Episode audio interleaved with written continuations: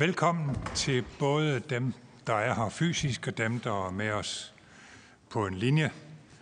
Og især velkommen til ministeren for udviklingssamarbejde. Jeg vil gerne have lov at glæde mig over, at vi kan have denne høring så tidligt i hans ministerperiode. Vi har coronakrise, øh, vi har klimakrise. Der er al mulig grund til at se ud over Danmarks grænser og se det, vi plejer at gøre i lyset af den nye globale sammenhæng, vi, vi befinder os i. Danmark har en lang og stolt øh, tradition for at engagere sig globalt.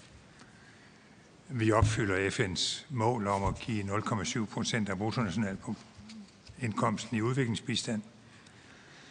Men det er jo ikke kun et spørgsmål om beløb. Det er også et spørgsmål om, hvordan vi skal bruge pengene.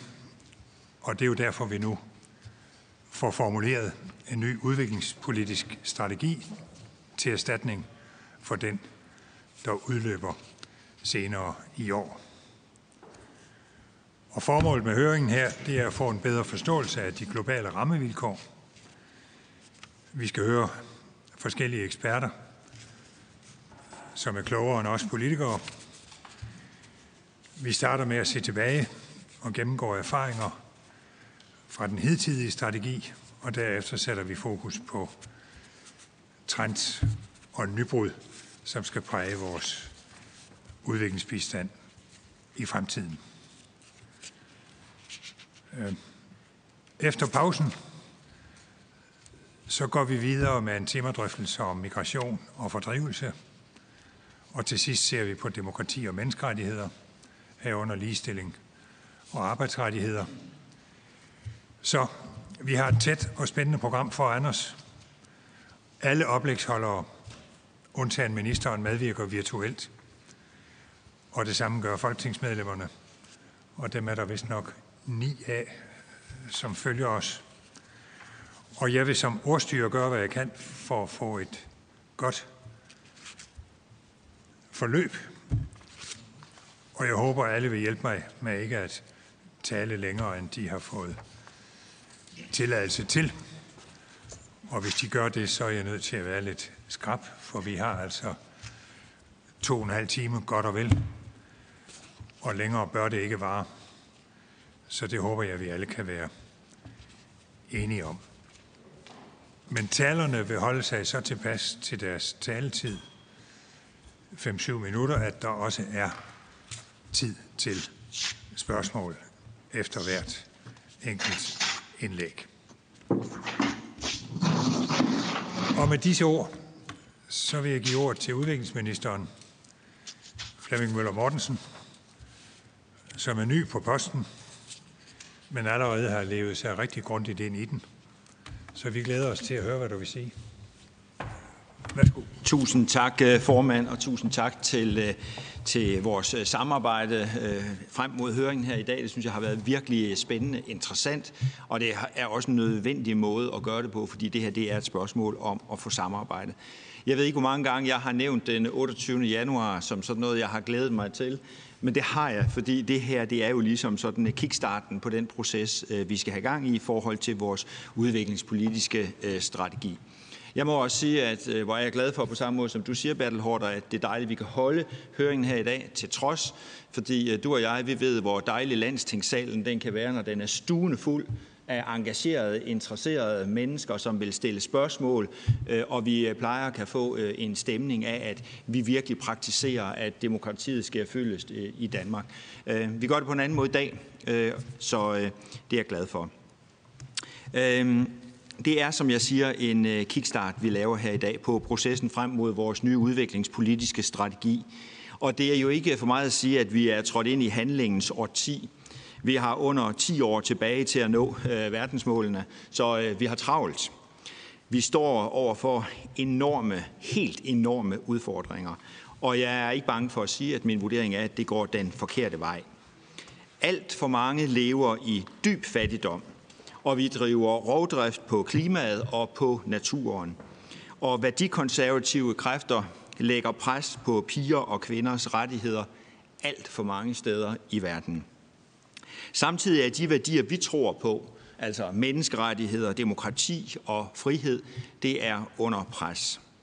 Alt sammen noget, som kun er blevet forværret af den sidste krise, coronakrisen.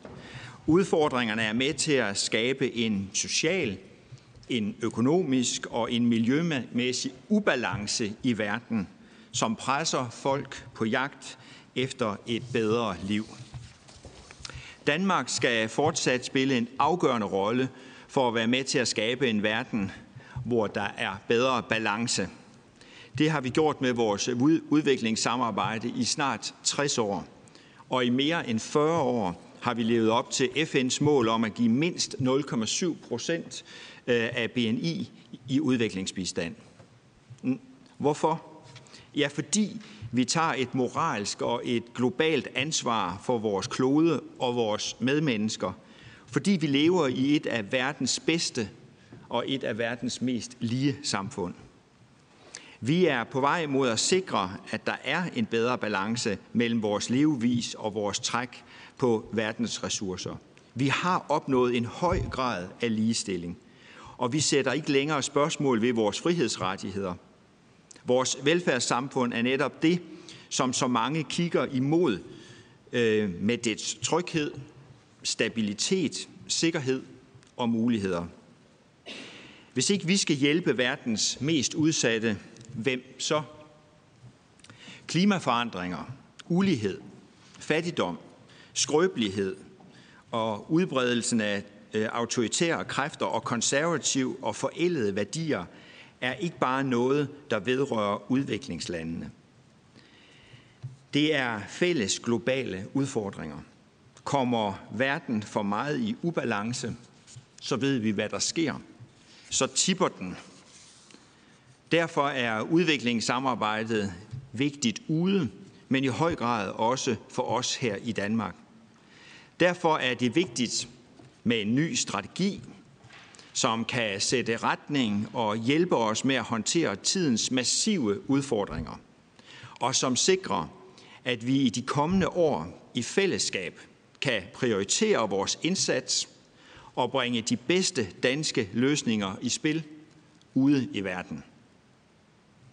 Jeg ser særligt tre områder, hvor jeg mener, at Danmark virkelig kan og skal gøre en forskel med en ny udviklingspolitisk strategi. For det første skal det være en strategi, som sætter klimaet og den grønne dagsorden i centrum. En strategi, der bidrager til at hæve de globale klimaambitioner og give mindre CO2-udledning. Som har fokus på klimatilpasning, som har fokus på modstandsdygtighed og som har fokus på natur og miljø. Og som, samtidig, og, og som samtidig, der skal den sikre en grøn og socialt retfærdig økonomisk genstart efter corona. Og så for det andet skal det være en strategi, som fokuserer på skrøbelighed, som fokuserer på nærområder, på fordrivelse og på migration, som kan sætte en retning for en ny, innovativ tilgang og tage fat i de grundlæggende årsager til fordrivelse og migration, som kan bane vejen for en ny og mere retfærdig og en mere human, et mere humant asylsystem, og som kan bidrage til at skabe det håb og de muligheder, der gør, at folk ser en fremtid for sig, der hvor de er. For det tredje skal det være en strategi, som sætter de værdier, vi tror på, altså, jeg nævner dem igen, demokrati og menneskerettigheder i centrum, som gør os i stand til at sige fra over for brud på menneskerettighederne og autoritære stater, og som sikrer piger, kvinder og minoriteters rettigheder og også de unges muligheder, og som når de personer, der er mest sårbare. Vores nuværende strategi, som jo hedder Verden 2030, har tjent os godt.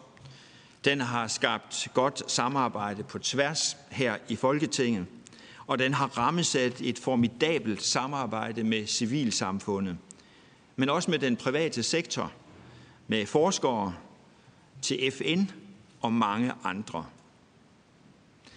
Jeg vil sige det sådan, alle har løftet i flok, og I har været med til at placere Danmark et sted, hvor vi har markant mere indflydelse, end vores størrelse tilsiger. Danmark vurderes netop ofte som værende et af de lande, der leverer det bedste udviklingssamarbejde i verden.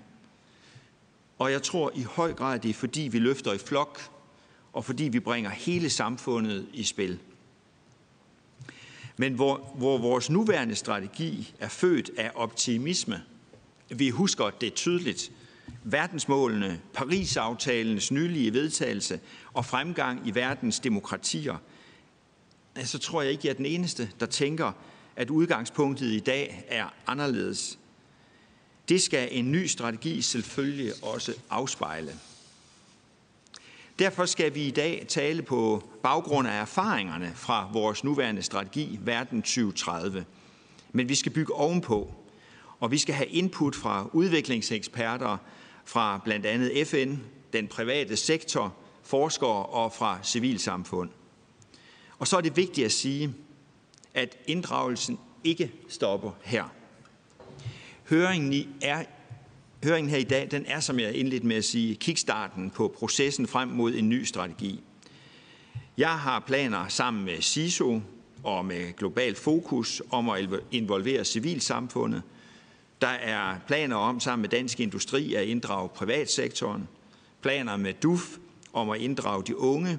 Og sammen med de gode forskere i DIS at sætte spot på centrale emner. Jeg har allerede flere gode arrangementer i kalenderen, og jeg vil sige til jer, der er plads til flere, for der rejses ikke i øjeblikket. Det er måske en af de eneste fordele, jeg ligesom personligt kan nævne ved corona, det er, at jeg i hvert fald, og som formanden siger som ny minister, har bedre tid til at optage samtalen herhjemme, men også bruger en hver lejlighed til at holde videokonferencer med verden og vores gode folk ude i verden. Nu gælder det for mig øh, øh, sammen med jer om at blive klogere på de centrale temaer, øh, der er inden for udviklingsbistanden. Programmet i dag afspejler nogle af dem. Jeg synes, det er et rigtig godt program. Jeg er rigtig stolt af, at vi i samarbejde har kunne få så fint et program for høringen op at stå. Og jeg glæder mig i den grad til at høre jeres perspektiver og få jeres input ind i mine tanker og i min krop. Jeg har lidt et personligt motto, jeg har gjort brug af mange år som øh, politiker. Det er, at jeg vil vidderlig gerne det bedste, men det er ikke altid, jeg ved det bedste. Og det var også lidt det, du som formand, øh, Bertel Hårder, siger. Det er øh, et af de primære formål her i dag. Det er, at vi sammen skal være åbne over for input, så vi får det bedste udgangspunkt for den politiske drøftelse i forhold til vores nye udviklingspolitiske øh, strategi. Mange tak for ordet, formand. Tak, minister. Jeg fik sagt, at vi er ni folketingsmedlemmer til stede. Vi er faktisk ti til stede. Og de, der lytter med, vil jeg bede om at øh, tænde kameraet, så vi kan se, hvem der er med. Men vi kan selvfølgelig ikke tvinge dem til det. Øh, der er mange, der kigger med, fordi øh, vi bliver sendt på Folketingskanalen. Men de, der kigger med, som ikke er medlemmer, de kan altså ikke stille spørgsmål. Men det kan de gøre, hvis de sender en mail til Udenrigsudvalget her i Folketinget. Så skal det nok blive videre formidlet. Hvis deltagerne, som er med virtuelt, altså medlemmerne, hvis de vil sige noget, så skal de som sædvanligt markere det ved at række hånden op i Teams eller markere det i, i chatten. Det tror jeg var det vigtigste at meddele med hensyn til den praktiske afvikling. Så går vi over til den første session, og vi holder tiden helt præcist. Og her vil jeg så give ordet til ambassadør Ole Tonke, som har været ambassadør i øh, Bolivia og Pakistan, og som derudover har været leder af afdelingen for vækst og beskæftigelse i Udenrigsministeriet, senest afdelingen for grønt diplomati, og nu altså ambassadør i Kenya. Så hvis du hører mig, Ole Tonke, så er du velkommen til at tale fra nu af. Du skal tænde for dit øh, billede, dit kamera. Det jeg tror jeg har gjort håber at, at øh, øh, og jeg vil tale lidt øh, om øh, de erfaringer, vi har haft med, øh, med verden øh, 2030, gå igennem med hovedpryt, og så også kigge lidt ud i fremtiden, se her fra, øh, fra Østafrika, der ligger øh, Somalia, som er en af de mest øh, skrøbelige lande i, øh, i verden. Øh, først så vil jeg lige nævne, at vi har en tradition i Danmark for, for fem år i øh, strategi, der, der sidder herude øh, på ambassaderne og de strategier, der bliver vedtaget politisk øh, til handling. Øh, det giver os mulighed for at arbejde langsigtet, hvilket jo afgørende i de her kontekster, øh, som er både skrøbelige og foranderlige øh, herude i verden. Øh, der er bare ikke noget øh, quick fix. Vi bliver nødt til at have de, de, de lange briller på, særligt når vi arbejder i, i Afrika og i skrøbelige øh, kontekster. Øh, så også, som det blev nævnt, skal vi huske, at, at verden 2030 kom jo øh, til på baggrund af verdensmålene, der ligesom dannede hele rammen øh, for, for verden 2030, men også at der var en, øh, en enorm flygtningekrise og et flygtningepres øh, på Europa, øh, da, den, da den kom til, hvorfor det øh, selvfølgelig fyldte en del øh, dengang. Øh, den første prioritet, som er i verden 2030, den handler om, om sikkerhed og, og, og udvikling. Øh, her vil jeg sige, at vi faktisk har formået at flytte en del af tyngden i den vores øh, bilaterale bistand, øh, også det multilaterale over mod skrøbelige lande. Vi er i en række af de mest skrøbelige lande, både i Afrika, men også Afghanistan, og vores programmer her fylder mere end, end tidligere. Det giver også god mening, da det er herfra, vi ser øh, både flygtningestrømme og migrationsstrømme, men også her, hvor vi jo har de allerfattigste øh, og mennesker i, i verden. Og hvis ikke vi lykkes med at opbygge øh, stater og institutioner øh, i de her lande, så kan vi simpelthen ikke besejre øh, de oprørsgrupper og radikale militser, som vi ser både i, i Sahel, men også øh, her i øh, på Hornet, hvor at øh, Al-Shabaab faktisk øh, stadig lever i, i bedste velgående. Jeg vil også lige fremhæve et samarbejde med, øh, med, med forsvaret, politiet og andre danske myndigheder, som vi har haft i den nuværende strategiperiode, øh, i forhold til, til skrøbelige stater. Øh, freds- og stabiliseringsprogrammerne har vi faktisk haft øh, gode erfaringer med. Øh, vi har mange eksempler, øh, blandt andet øh, kystbevogtning, hvor vi er gået fra en, en kriseindsats øh, her på Hornet i forhold til pirateri, til noget, der minder mere om en, en forsikring, hvor vi jo langsigtet opbygger øh, landenes egne kystbevogtningsenheder øh, osv.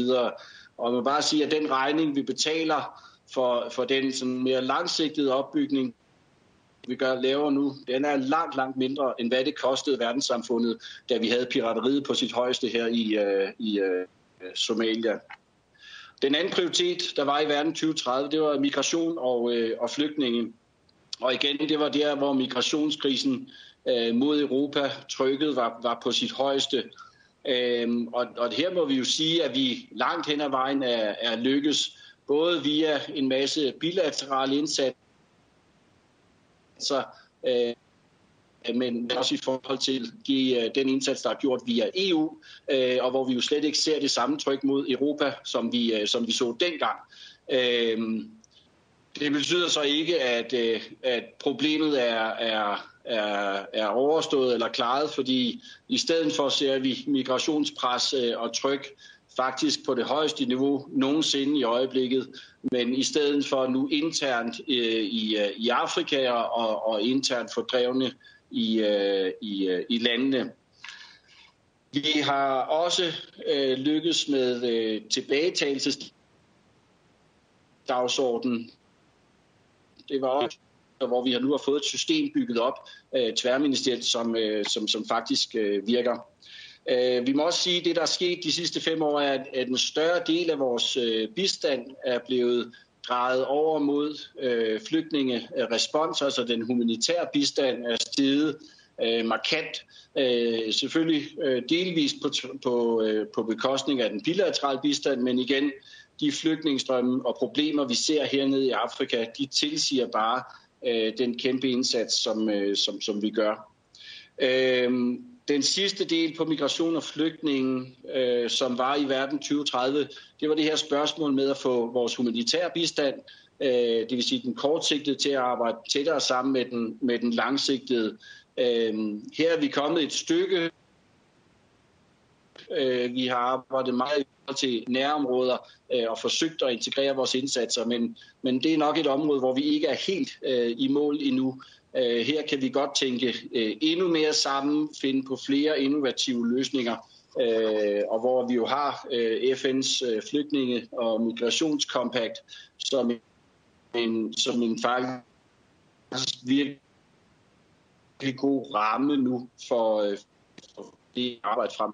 Tredje prioritet i verden 2030 var øh, inklusiv og bæredygtig her har vi drejet en masse af vores dygtig energi i vores øh, programsammenstande. Vi har også øh, fremadrettet, øh, men også bredere cirkulær økonomi, andre grønne indsatser, bæredygtige jobs osv. fylder mere nu i vores, øh, i vores værktøjskasse. Vi har brugt øh, partnerskabs øh, øh, tanken øh, er langt større nu, øh, både mellem civilsamfundet, men særligt også den private sektor, øh, er kommet langt tungere ind, end, øh, end de var tidligere. Øh, jeg tror faktisk, at Danmark har været et af de lande i verden, der har været længst fremme, nok sammen med Holland, på den her dagsorden til at prøve at finde nye måder at arbejde på, innovative løsninger øh, osv. osv. Vi har jo haft øh, øh, en masse gode eksempler, øh, Folkekirkens Nødhjælp med, med Arla, Novozymes, øh, og så videre og så videre. Du har et øh, minut tilbage. Så skynder jeg mig virkelig.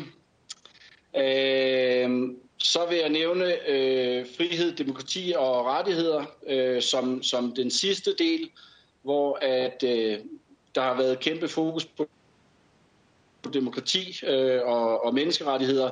Her har vi også gjort en kæmpe indsats, men, men vi har ikke altid set den gang, som vi har ønsket, blandt andet Uganda og, øh, og Tanzania. Øh, piger og kvinders rettigheder har vi formået at sætte øh, på dagsordenen, også via en stor konference i Nairobi i 2019.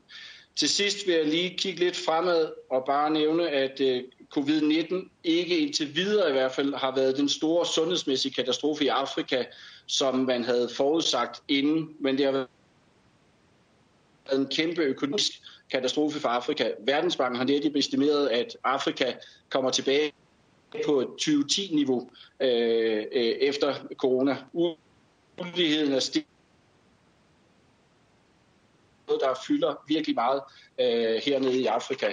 Det samme med, med klimaforandringerne, hvor verden 2030 nok ikke var så øh, skarp, som, øh, som den burde have været. Vi ser langt flere øh, tørker, øh, tørkekatastrofer og oversvømmelser hernede i Afrika, det er noget, der kommer til at blive, øh, der skal med ind øh, fremadrettet. Og så sidst, migration og flygtninge, det går ikke væk, det tager tid. Øh, skrøbeligheden i de her lande, det fikser vi ikke på den korte bane. Det var det, jeg havde. Tak. Øh, du faldt ud et øjeblik, da du talte om øh, tilbagetagelsesaftaler. Sagde du, at de fungerer? Var det det, du sagde, da du var faldet ud? Ja, jeg, jeg sagde, at vi, vi faktisk har et system, som, øh, som, som, som fungerer nu. Vi er ikke i mål, men, men vi har faktisk fået opbygget et system de sidste fem år, som fungerer på den dagsorden. Øh, tak, Ole Tonke.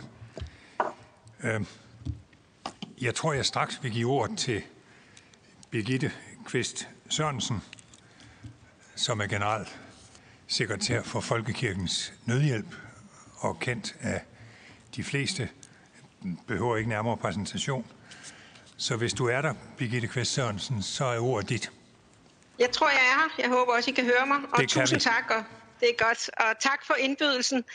Øh, jeg skal også sige lidt om, øh, hvad vi har oplevet i forhold til 2030 og civilsamfundets erfaringer med at arbejde under Verden 2030. Og jeg vil sådan fremhæve et par centrale områder, hvor vi mener, at strategien har ramt fuldstændig rigtigt i forhold til de udfordringer, vi oplever i vores arbejde ude i verden. Og så øh, kunne jeg jo ikke dybe mig for også lige at kigge på et par centrale områder, som bør udfoldes endnu mere i, efter vores mening i den nye strategiperiode. Øh, så øh, første kommentar 2030 øh, generelt overordnet er en rigtig god strategi. Men det, der er vigtigt, og det, der også står i 2030, det er, at vi får fastholdt den fattigdomsorienterede retning. Øh, og det var også noget af det, ambassadøren talte om, det at vi får øh, som den jo også med rette skal, bistanden, øh, løftet folk ud af fattigdom. Og det synes jeg især er vigtigt i en tid, hvor bistandspolitik og indrigspolitik jo kobles tæt sammen, at vi simpelthen fokuserer på de fattigste og netop er med til at få de fattigste med i øh, Build Back Better, som man kalder det, en retfærdig genopbygning efter covid. Så hele ambitionen om, som også er en del af verdensmålene med Leaving No One Behind, det øh, stod klart, men det skal måske stå endnu mere lysende klart, når vi kigger ind i den nye strategi. Og her tænker jeg, at civilsamfundet har jo en vigtig rolle at spille med at få alle med, og også altså få de fattigste med ind, og flygtninge og mennesker i det hele taget i øh, nød. Så når vi taler om vores nye instrumenter, så er det vigtigt både inden for det humanitære og de langsigtede indsatser. Klimaindsatsen øh, skal også i højere grad øh, målrettes de fattigste og mest marginaliserede. Vi oplever, hvordan klimaændringerne allerede i dag virkelig udfordrer udviklingslandene. Øh, noget så katastrofalt, men egentlig også simpelt, deres evne til at producere mad nok. Øh, så vi skal fortsat sikre, at der er fokus på fødevaresikkerhed, der er fokus på øh, tilpasning. Det sagde ministeren også i, i starten, at vi får kigget på tilpasningsdagsordenen. Så har Danmark jo taget lederskab på kvinders seksuelle og reproduktive rettigheder og sundhed. Det er også en del af 2030, og det er, øh, der har vi virkelig flotte aftryk. Noget af det, øh, vi godt kunne tænke os at se, det er også at få et stærkt fokus på kvinders økonomiske rettigheder og muligheder.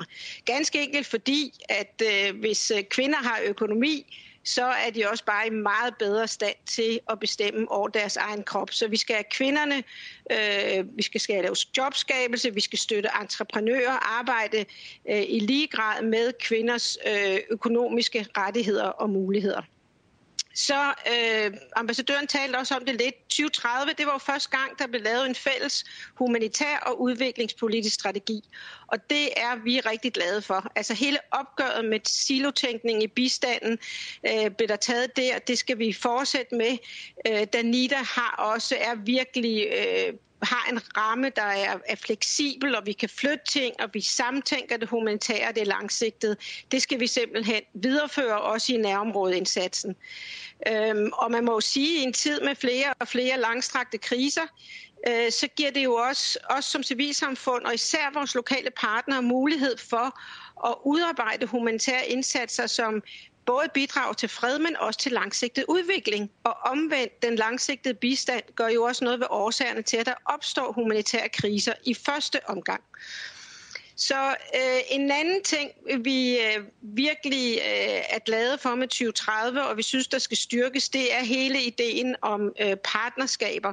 Øh, og her der er der mange typer af partnerskaber, men noget af det, vi gerne vil se styrket, og noget af det, som øh, vi ønsker endnu mere fokus på, det er simpelthen styrkelsen af opbakningen til det lokale civilsamfund. Det er lokale NGO'er, rettighedsforkæmpere, trosbaserede organisationer og fagbevægelsen, der står i front, når krisen rammer. Det er dem, der er først ude, og det er også dem, der sikrer, at bæredygtig udvikling bider sig fast. Og det er også dem alt andet lige, der øh, går forrest i forsvaret for menneskerettigheder og det demokrati, som vi jo også er vokset ud af i Danmark. Så et stort fokus, fortsat fokus, øget fokus på lokalisering i den nye strategi andre typer partnerskaber, dem nævnte ambassadøren også, innovative partnerskaber, der synes jeg, vi er kommet langt. Vi har rigtig gode øh, partnerskaber med virksomheder, med viden, vidensinstitutioner, og vi er godt i vej. Noget af det, som man måske kunne kigge på i den fremtidige, det er hele finansieringen af øh, de her partnerskaber. Og Der, der kunne vi jo godt tænke os at spille ind, at vores investeringsbank for udviklingslande, IFO, kommer meget øh, mere i front i forhold til at satse på større udviklings- og fattigdomseffekt. Så jeg har jo ikke så meget tid, så kort, husk fattigdomsfokus og vores forpligtelse til Leaving No One Behind. Husk øh, fortsat kvinder og pigers rettigheder – også på det økonomiske område. Fortsæt i forhold til Nexus og, øh, og partnerskaber. Det fungerer godt og er godt i vej. Skru op for lokalisering og støtte til dem, der er i front. Og så øh, giv den risikovillige kapital et ordentligt boost, så kan vi meget mere. Det tror jeg faktisk endda var under fem minutter. Tak skal du have. Og i forlængelse af dit engagerede indlæg, så vil jeg tillade mig at nævne, at det er i dag, at Joe Biden ophæver Global Gag Rule til uendelig fordel for millioner af kvinder over hele verden, som nu kan få amerikansk udviklingshjælp, selvom der er nogen i deres hjælpeorganisation, som, som hjælper med abort. Så skal vi ikke råbe et højt hurra for, at Global Gag Rule forsvinder. Tak. Det vidste du ville være med på. Og så går vi straks til Marie Gad, øh, som leder arbejdet med udvikling og bæredygtighed i dansk industri. Hun har en fortid i øh, Danida, i OECD og arbejdet med Global Goals. Så værsgo, Marie Gad, hvis du er der. Det er jeg. Mange tak. Tusind tak, fordi at, øh, at jeg også må, øh, må være med her i dag. Øh, det er jeg rigtig glad for. Øhm, jeg har jo også fået lov til at sige lidt om, hvad vores erfaring er med den gamle udviklingspolitiske strategi. Og jeg vil, jeg vil pege på tre ting. Øhm, en ting, som vi synes egentlig er lykkedes rigtig godt, øh, nemlig at have verdensmålene som omdrejningspunkt. En anden ting, som vi synes er lykkedes øh, noget mindre godt, nemlig at gøre brug af, af danske virksomheders kompetencer i udviklingssamarbejdet. Og så en tredje ting, som havde et vist potentiale, som, som godt kunne have været udnyttet noget mere, og det er sådan den tilgang Øh, til, hvad for nogle lande øh, man arbejder med, og hvordan, hvad for nogle instrumenter man bruger i de lande. Så jeg vil starte lige med at sige lidt om, øh, om verdensmålene, og i virkeligheden øh, øh, var Ole Tonke lidt inde omkring det med at sige, at uligheden, øh, uligheden stiger, øh, der er en mængde af problemer, og der er ingen tvivl om, at klima er en meget, meget stor, øh, en meget, meget stor udfordring, som en ny udviklingspolitisk øh, strategi selvfølgelig skal have i fokus. Men Øh, verdensmålene hænger sammen, og der er 17 af dem, og vi skal nå dem alle sammen. Øh, også i arbejdet med, med klima bliver det meget tydeligt, at de lige præcis hænger sammen. Når vi, øh, når vi lukker, øh, lukker, lukker miner og kulkraftværker rundt omkring i verden, så er der nogle mennesker, der bliver arbejdsløse. Øh, og de skal have, øh, de skal have et nyt, øh, en ny uddannelse, øh, nogle af dem, de skal have nye arbejdspladser. Der er alt for stor arbejdsløshed i forvejen. Og det er en arbejdsløshed, som jo kun er blevet voldsomt meget større. Der er millioner af arbejdspladser i udviklingslande, der er gået tabt som følge af coronakrisen. Ministeren nævnte det også. Det har øh, kan man sige, heldigvis sundhedsmæssigt været en mindre krise, end vi frygtede for et års tid siden. I udviklingslandene til gengæld kommer de økonomiske spor til at være meget, meget lange i form af, af rigtig mange tabte arbejdspladser. Øh, så derfor er det enormt vigtigt at huske at have øh, alle 17 verdensmål øh, med, og det har vi sat rigtig stor pris på ved den gamle udviklingspolitiske strategi, at, øh, at de var der. I forhold til at bringe danske virksomheder i spil, så er det jo rigtigt, øh, som det er blevet nævnt et par gange nu, at der er nogle innovative partnerskaber. Der er bare tale om relativt få, og slet ikke i det omfang, hvor vi oplever, at der faktisk er virksomheder, øh, som er interesseret i at agere i udviklingslande, bringe deres viden og teknologier i spil. Øh, og jeg tror, I kender danske virksomheder på en måde, at, at de, øh, de agerer bæredygtigt, og de er kun kommet til at agere mere bæredygtigt over de senere år. Der går ikke en dag ind hos os, uden at vi har virksomheder i røret, som gerne vil tale om, hvordan de i højere grad kan arbejde med verdensmålene. Og når vi har den dialog med dem, øh, så øh, beder vi dem meget, øh, så beder vi dem altid om at tænke over, om de har noget viden og noget teknologi, som i virkeligheden kan komme nogle mennesker til gode på nogle markeder, hvor de ikke er i dag. Øh, og derfor er det med til det, som øh, verdensmålene øh, har haft meget stor udbredelse i dansk erhvervsliv, og de har også været med til at sætte fokus på, at danske virksomheder kan mere i udviklingslande, end vi måske troede for, for fem år siden, og skabe en interesse for det.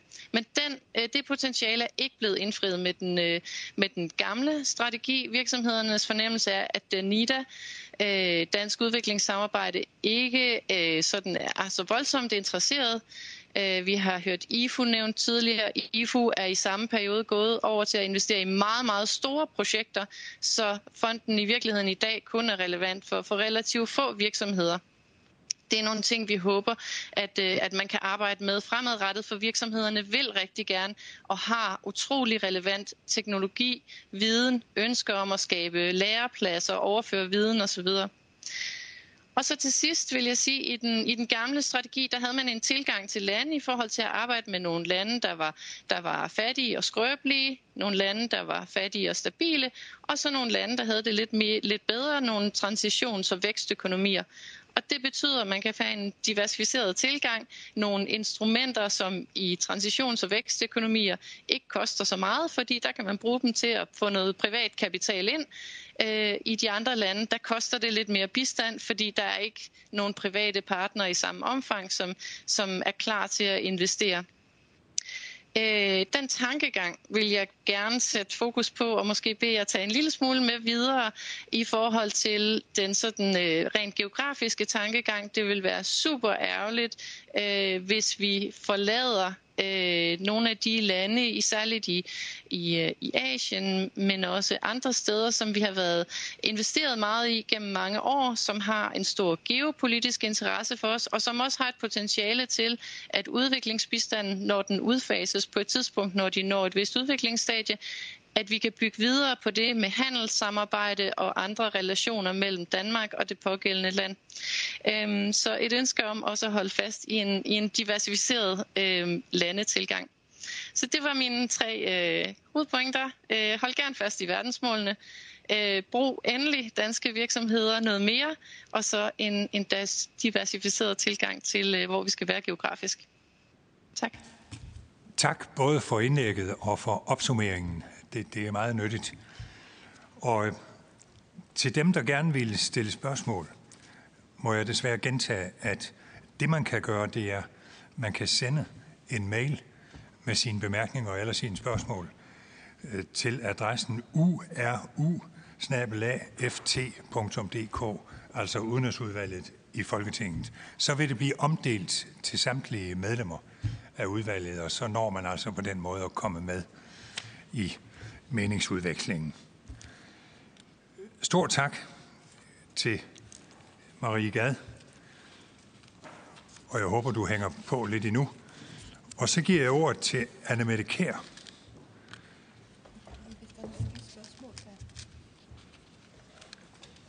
Hvad siger du? Der er. Ja, da jeg ikke har fået besked om, at nogen vil stille spørgsmål, så vil jeg gå videre til Anne Mette Kær. Så kan man eventuelt spørge senere. Og Anne Mette Kær er uddannet i Aarhus, og hun har prøvet alt muligt. I øjeblikket er hun formand for udviklingsrådet, så tror jeg det hedder i Udenrigsministeriet som er et meget vigtigt rådgivende organ. Så værsgo, Anne Mette Kær. Mange tak til formanden og udvalget for invitationen. Øh, tak fordi jeg må komme lidt med nogle af mine overvejelser. Øh, jeg ved ikke, kan I se mine slides? Jeg har kun to, så I skal ikke være bange for, at det tager, den, tager længere tid af den grund. Vi kan se dem. Det var godt. Øh, og I kan også fint høre mig? Ja. Øhm, fint. Øhm, så trends og nybrud. Altså, mit udgangspunkt øh, i øh, de her næste fem minutter vil egentlig være, at jeg tror, at et basis for at være nytænkende er også, at man har bygger på de styrker, man har, og den kapacitet, øh, man aller, vi allerede har. Øh, så med det udgangspunkt, altså der har jeg, øh, det kan være, at jeg lige skulle lave øh, det om til et øh, slideshow her. Der har jeg øh, tre punkter, jeg vil tale mig igennem. Noget om, øh, hvad vi ved virker.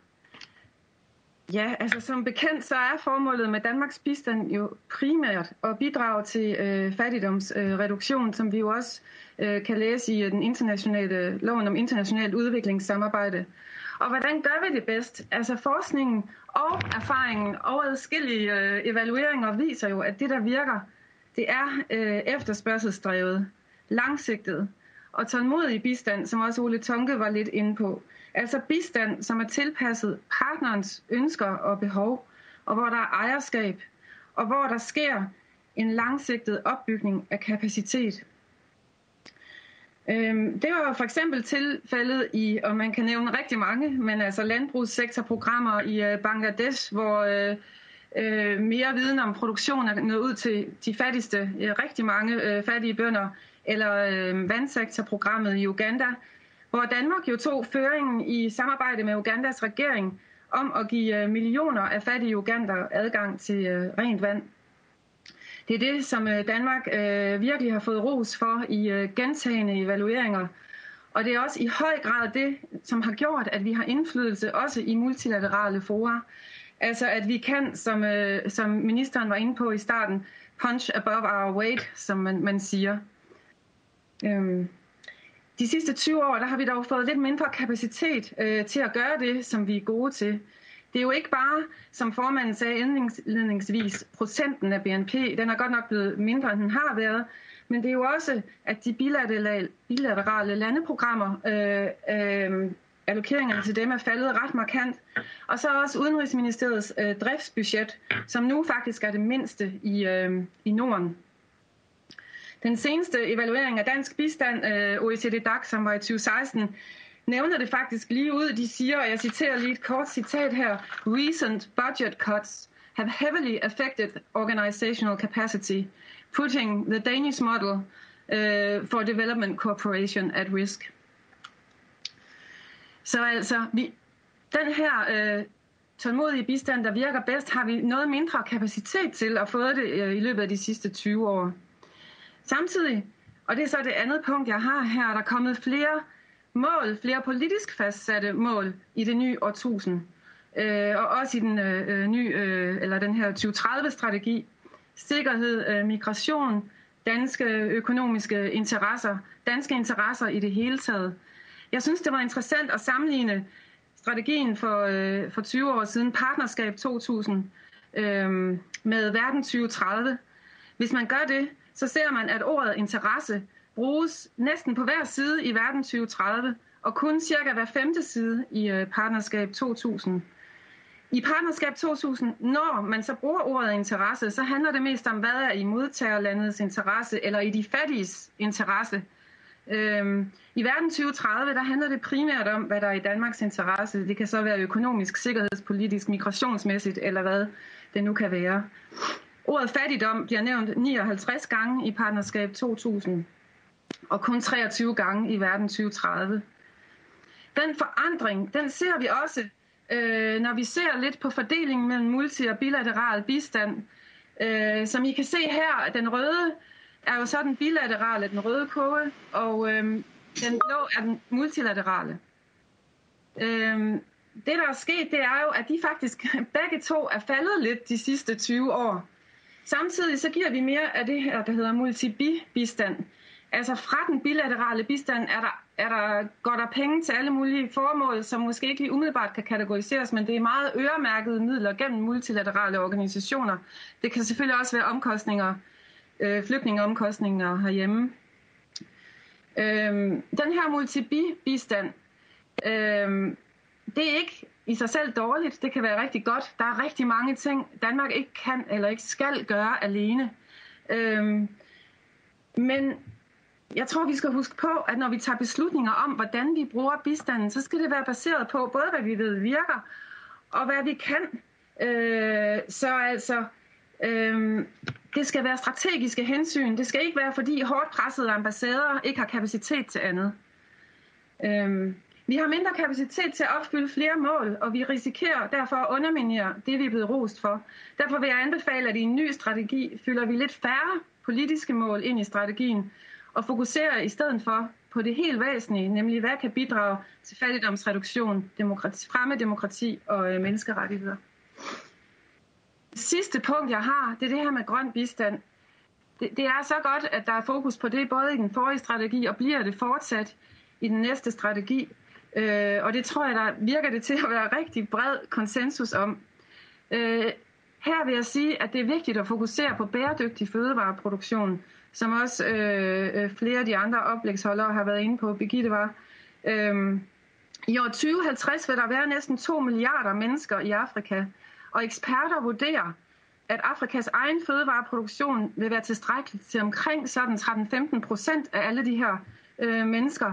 Samtidig så skal der skal en stigende fødevareproduktion til, mere produktivitet, men det skal samtidig være bæredygtigt. Hvordan gør man det? Altså, vi har faktisk teknologierne til det, øh, men vi skal have de teknologier helt ud til, hvor de fattigste er. Derude, hvor man virkelig mærker øh, tørken, og at man ikke længere kan dyrke det, man er vant til. Øh, og der har vi også brug for den her kapacitet, der er på ambassaderne. Vi ved fra årtiers erfaring med bistand, at der ikke findes nogen nem skræddersyet løsning, som Ole Tonka han også nævnte.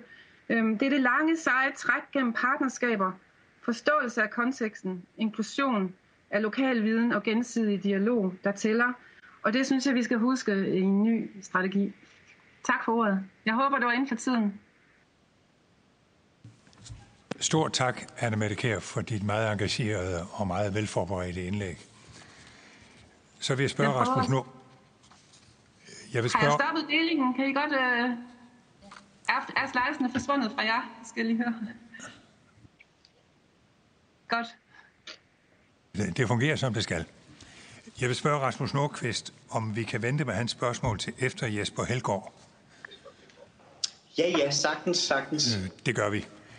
Så vil jeg nemlig give ord til, til Jesper Helgaard, øh, som har et langt CV.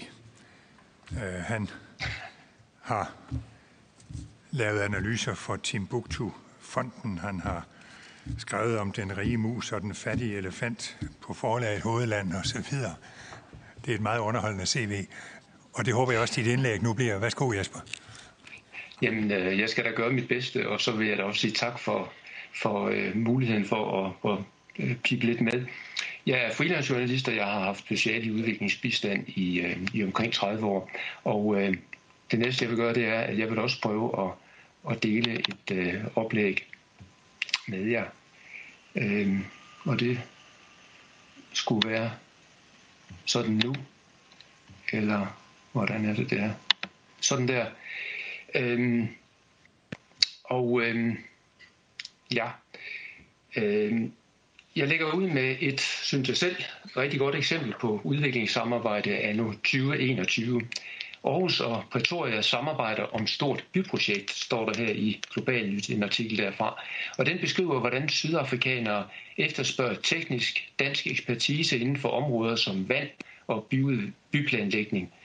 Men øh, sydafrikanerne de vil også gerne låne dansk viden og erfaringer om, hvordan man indretter byer og vandforsyning for både rige og fattige, og om hvordan offentlige myndigheder, private virksomheder, borgergrupper og andre kan samarbejde om fælles løsninger. Det er ikke noget, de har så forfærdeligt mange erfaringer med i Sydafrika, men det har Danmark, og det er der andre øh, end Sydafrika, der har opdaget. For første gang nogensinde så har alle lande lavet fælles mål for, hvordan vi gerne vil have, at verden skal se ud. Det skete, som alle de fleste ved, i 2015 med vedtagelsen af verdensmålene, og de sætter jo den globale dagsorden, også for udviklingssamarbejdet.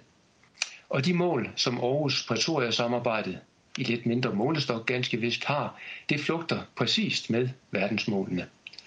Og Aarhus Pretoria-samarbejdet det illustrerer, at Danmark står ualmindeligt godt rustet til at bidrage til at løse udfordringer med ulighed og fattigdom i fjerne lande, men også til at udnytte de muligheder, kriser giver. Og en af de væsentligste årsager til det, det er det danske udviklingssamarbejde. Billedet her, det øh, stammer fra den første korte film fra 1962, der skød den første danske øh, den første Danmarks indsamling i gang, og samtidig markerede starten på den statslige danske udviklingsbistand, som nu i 60 år har givet Danmark en adgangsbillet til indsigt i virkeligheden i fattige lande overalt på jorden. Det er også sikret indflydelse og en klar dansk profil i FN, i Verdenssundhedsorganisationen WHO, i de globale klimaforhandlinger og i mange andre sammenhænge. Noget af den danske ekspertise har coronaen pludselig synliggjort for os alle sammen, i form af den perlerække af internationalt anerkendte danske virologer og andre sundhedseksperter, som herre fru Danmark er kommet på fornavn med det seneste år. Mange af dem har været omkring det danske udviklingssamarbejde, som forskere, som udsendte til udviklingslande og eller i internationale organisationer, og den viden, de har hentet der, det ser vi alle sammen nu, at vi også kan bruge i Danmark. For et par dage siden der kunne Klima-, Energi- og Forsyningsministeriet fortælle, at Danmark skal lede en ny global kommission for social retfærdig grøn energiomstilling. Og også her ligger, kigger verden til Danmark. Også her har dansk udviklingsbistand bidraget, fordi Danmark og danske virksomheder, blandt andet gennem den særlige miljøbistand Danset, som nogen kan huske, men som blev sparet væk, har fået et tæt indblik i de miljø- og klimaudfordringer, både fattige og mere velstående udviklingslande står med. Og lille Danmark kaldes nu ind med bud på løsninger på globale klima- og miljøudfordringer, så også her nyder Danmark godt af en tårnhøj troværdighed, og den skal vi værne om. Nu er Danmark jo et foreningsland, som her beskrevet i Berlingske, og nøglen til at forstå udviklingssamarbejdets og udviklingsbistandens rolle af nu 2021 og frem, kan være at se den som en slags kontingent, der gør os til medlem af en global verden, baseret på verdensmålene og de værdier, det danske udviklingssamarbejde har stået for. Hvis vi vil have indflydelse, hvis vi vil påvirke verden med de værdier, vi sætter højt, hvis vi ønsker, at globaliseringen skal åbne muligheder i stedet for kriser og trusler, og det er vel det, der er målet med en ny strategi, så er det en rigtig god idé at fortsætte med at betale et klækkeligt kontingent. Det er også et fantastisk signal at betale lidt mere end det, der står på opkrævningen. Det er en god investering for et lille land som Danmark. Men udviklingsbistand handler ikke kun om penge. Den nye strategi skal også sikre, at der er danske embedsfolk, der sørger for, at bistanden bruges på en måde, der fremmer de værdier, vi gerne vil fremme. Og at der er danske forskere, civilsamfundsorganisationer og virksomheder, til at takle fremtidens globale kriser og se de muligheder, de også bringer. Mine afsluttende anbefalinger er nogle pejlemærker for den nye strategi. Den skal fremme verdensmålene og de værdier, dansk udviklingssamarbejde gennem 60 år har hvilet på, at bekæmpe fattigdom og fremme menneskerettigheder, demokrati, bæredygtig udvikling, fred og stabilitet. Den skal i tale sætte udviklingssamarbejdet som en god investering og så skal den aktivt involvere og engagere danske, danskere helt bredt. Den skal ikke spænde udviklingssamarbejdet for snævre danske interesser eller indrigspolitiske dagsordner. Tak for ordet. Tak Jesper Helgaard. Vi har fire spørgere, måske fem. Og jeg vil lige nævne, at der er altså en generaldebat til sidst, men korte, konkrete spørgsmål kan godt tillades nu, selvom tiden er langt overskrevet allerede. Og jeg vil begynde med Rasmus Nordqvist. Jo, tak. Øhm, jeg har et spørgsmål der til første session, fordi at, at øh, to af jer var inde på, at, at, at corona ikke var blevet sådan en, en, en, en stor sundhedsmæssig øh, katastrofe i udviklingslandene, som man kunne have, have, have frygtet. Og jeg vil egentlig gerne bare spørge til, et af, at corona egentlig ikke har været så voldsom i de her lande, men har det haft andre effekter på sundhedssystemerne? Øh, det er altså det, man hører, og derfor kunne det være et vigtigt fokus også. Og så lidt i forhold til, til Birgittes øh, indlæg, så er jeg lidt nysgerrig på en kommende strategi. Vil det være vigtigst at have meget afgrænsede adskilte øh, strategiske mål i den, eller er det godt ligesom den, der ligger nu, hvor det hele er lidt sammenflettet, også er en, er en retning for, hvordan vi gerne øh, øh, vil have, at Danmark skal, skal agere, eller skal det være mere tydeligt og afgrænset? Og i forhold til det, både du og øh, Marie var inde på omkring IFO, øh, tænker I da, at, at man skal ændre på tingene, så IFO kan gå mere ind i mindre øh, projekter, være mere giv i forhold til mindre projekter, som også kan involvere øh, mindre partnere fra dansk side, altså små, øh, små virksomheder osv. Tak. Jeg kan lige tilføje, at øh, udvalget har i dag fået indberetning fra ambassadøren i Sydafrika, som beskriver, hvor hårdt det, det land er ramt af corona på alle måder, og havde i forvejen en arbejdsløshed på 30 procent, og har haft et fald i bruttonationalprodukter på 10 procent. Så det var kun lige for at supplere og bekræfte, hvad du siger. Katarina Amitsbøl. Tak, formand. Og øh, mange tak for høringen, og tak til ministeren. Det er godt at se, at øh, skrøbelighed også har fået en, en høj plads nu. Øh, spørgsmål er lidt for mere uddybet omkring det, det økonomiske, og som Rasmus Nordqvist lidt var inde på. Og det var her også, som øh, Ole Tonke nævnte, at Verdensbanken mener, at øh, vi ser et kontinent, der ryger tilbage til en tilstand i 2010. Øh, det er jo det, der er, der er den største udfordring ved covid-19, og så gældsætningen.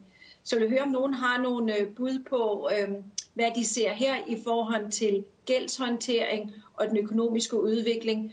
Og så også øh, til øh, Marie Gade, øh, ja, bruge danske virksomheder. Det tror jeg, at mange rigtig gerne vil, men danske, de store virksomheder, som har kraften til at komme ud, de vil også gerne for at eksportere, og de er måske ikke altid det rigtige match til de her skrøbelige og lidt svære områder. Hvordan ser vi mere, man kan få hjulpet vores SMV'er ud også, øh, som netop ikke har den kapacitet. Og jeg har også holdningen til øh, behov for, at vi simpelthen får revurderet vores finansielle instrumenter meget mere på tværs. Så i stedet for, at virksomheder skal prøve at finde ud af, hvilken form de passer ned i, så får vores form til at tilpasse virksomhederne og de behov, altså EKF, IFO og erhvervsfremme. Og omvendt også, hvad er det så for nogle behov, man har brug for at se for at hjælpe den anden vej med i forhold til economic governance, øh, som netop så kunne være en rolle, men mere fra dansk side, eller også i sammenhæng med det multilaterale, bedre kunne spille for at skabe de ordentlige rammevilkår, så netop er enormt udfordret, og, og der er hårdt brug for at få styrket de økonomiske rammevilkår for at få løftet igen fra covid-19. Og så også fattigdomsbekæmpelse af alt det, der kommer med. Tak. Og Daniel Toft Jacobsen. Tak for det, og tak for øh, gode oplæg så langt. Mit spørgsmål er til øh, Anne Mette, og det handler simpelthen om, om, om, fordi du gav jo sådan et ris tilbage i tiden i forhold til bilateral over for multilateral bistand. Øh, vil du kunne sige noget om, øh, hvordan, om, der, om den geografiske udvikling? Og jeg spørger, fordi jeg, jeg mener på et tidspunkt, jeg så nogle tal, der viste, at, at bistanden til Afrika var faldet, og at bistanden til Asien øh, ikke var faldet lige så meget, eller var stedet. Jeg kan ikke helt huske det. Jeg mener måske, at det var dig, der stod bag de tal, men, men jeg, jeg er oprigtigt i tvivl om det. Det er derfor, jeg spørger. Kan, kan du sige noget om, øh, om, om øh, udviklingen sådan, i forhold til geografisk, øh, geografisk fokus i, øh, i udviklingsbistanden over de sidste 10, 15, 20 år? Øh, er der nogle af oplægsholderne, som har korte svar på noget af det, der er blevet sagt og spurgt om? Så skal I bare klikke ja, tak. ind. Det, det, jeg tror, jeg kan svare kort på det ja. omkring sundhedssystemerne i Afrika. Øhm, blot for at bekræfte, at, at uh, særligt i den første del af, af covid-tiden uh, uh, her i, i Kenya, uh, der var det helt klart, at uh, folk holdt sig væk fra uh, forskerne og så videre. Uh, en, en række af de normale uh, ting, der er vigtige hernede, som vacciner, øh, den mere grundlæggende sundhedsydelse basalt øh, blev ikke leveret, som, øh, som, som vi har set det før. Det er langsomt på vej tilbage, øh, men der er ingen tvivl om, at, at der er nogle langsigtede sundhedskonsekvenser, øh, også på grund af, af covid. Øh, og så har vi også set strækker blandt sygehuspersonalet på grund af manglende værnemidler. Øh, øh, I forhold, som, som der også blev spurgt til, er sagen jo, at, at vi i den vestlige verden, vi låner os ud af covid-krisen øh, til 0% i rente.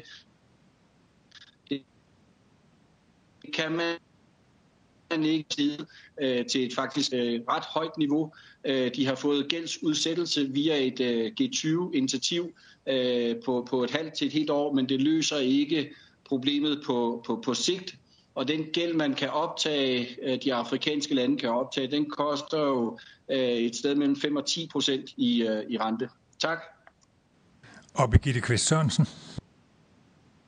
Øh, ja, øh, du spurgte Rasmus lidt til, om det skulle være sådan lidt bredere, eller man skulle låse en strategi. Jeg synes, man, jeg kan godt lide, at det er lidt bredere temaer, fordi verden er foranderlig.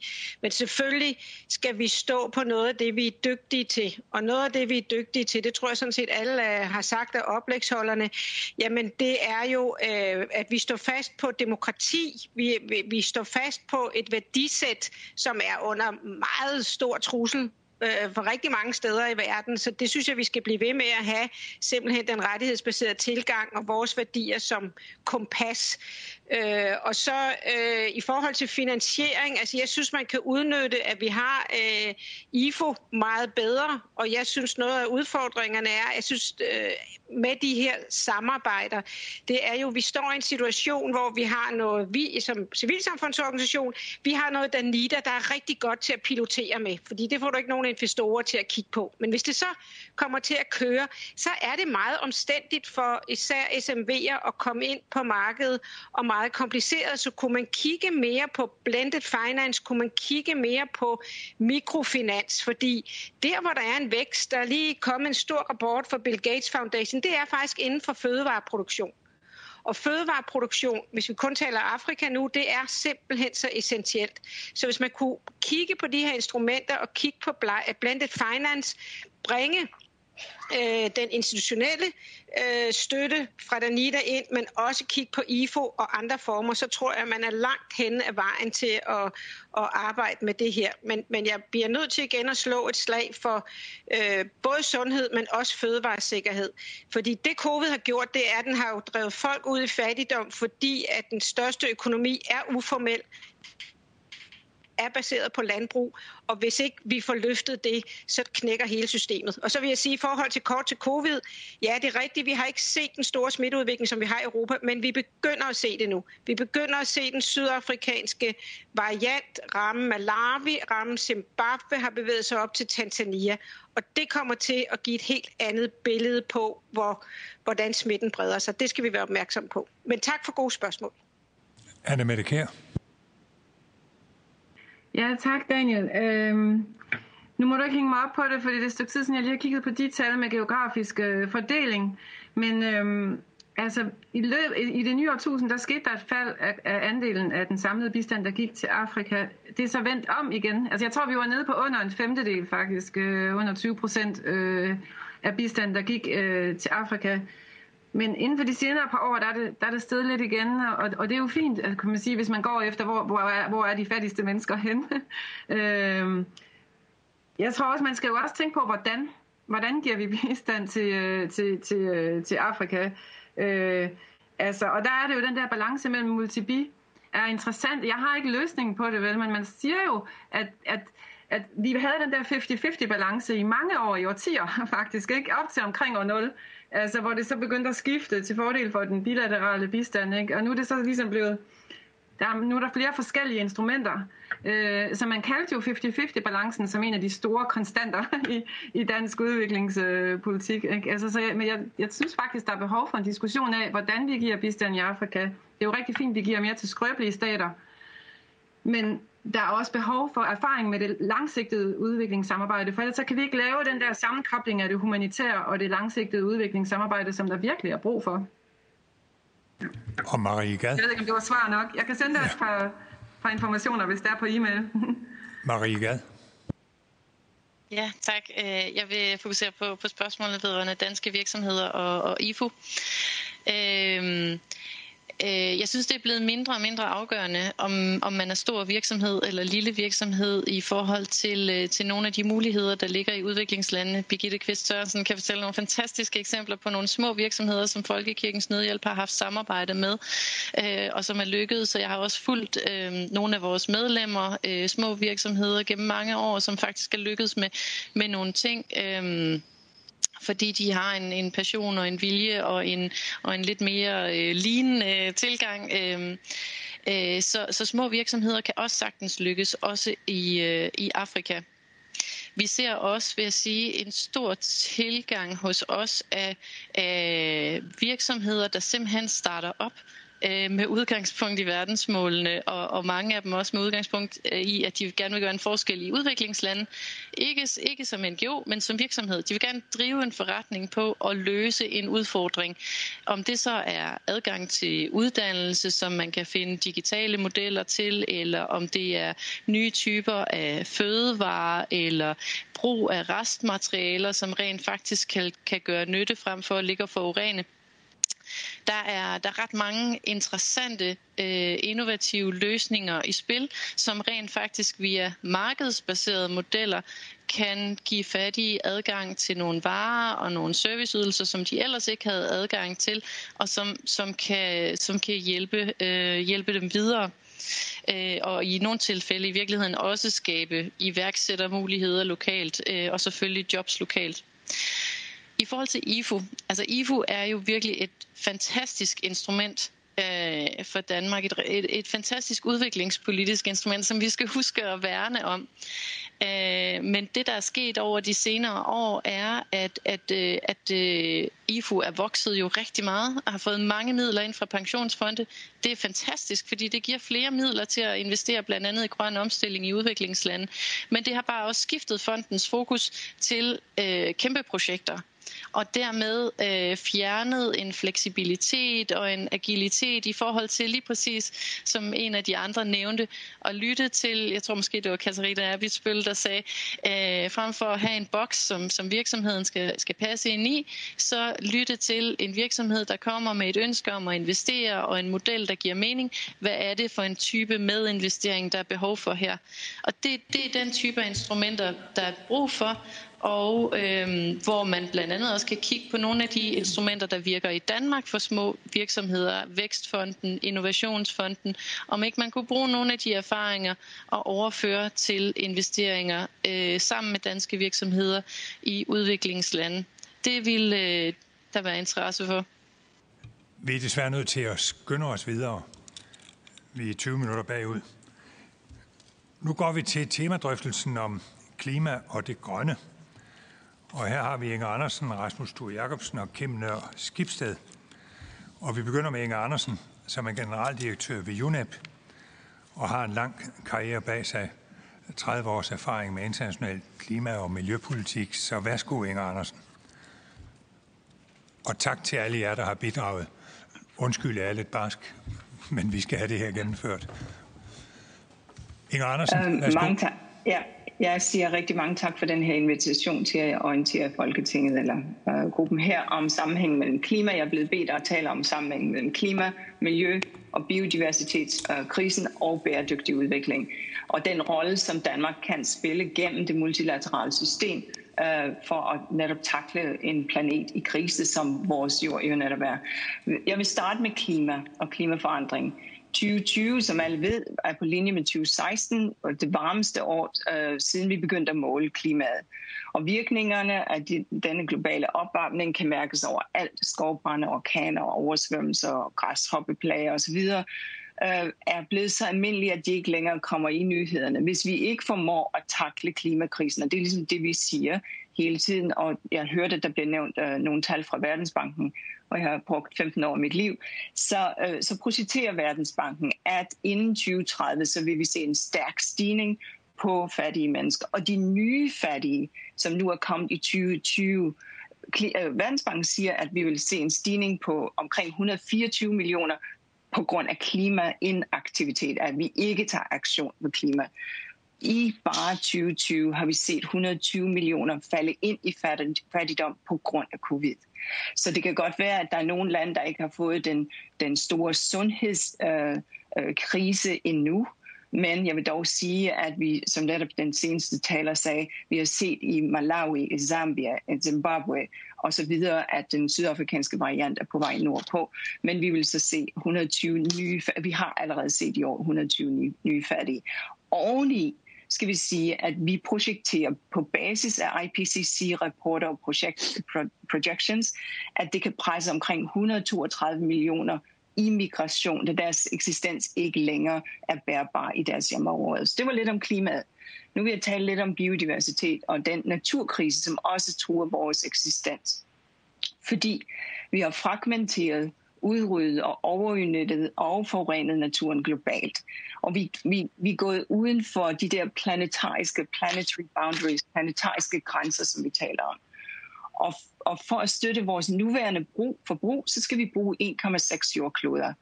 Og, og det, vi har jo desværre kun én. Og, og, det, og vi skal også tage højde for det faktum, at vi har øh, millioner af mennesker, som lever i fattigdom, som skal hæve deres levestandard, og det for at hæve deres forbrug.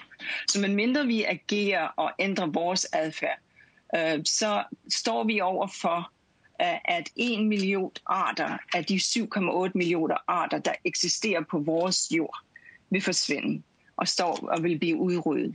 Så vi har ændret, vi mennesker har ændret 75 procent af, af jordens overflade og 66 procent af havets overflade. Og når man nedbryder økosystemer, så ødelægger vi grundlaget for vores egen eksistens.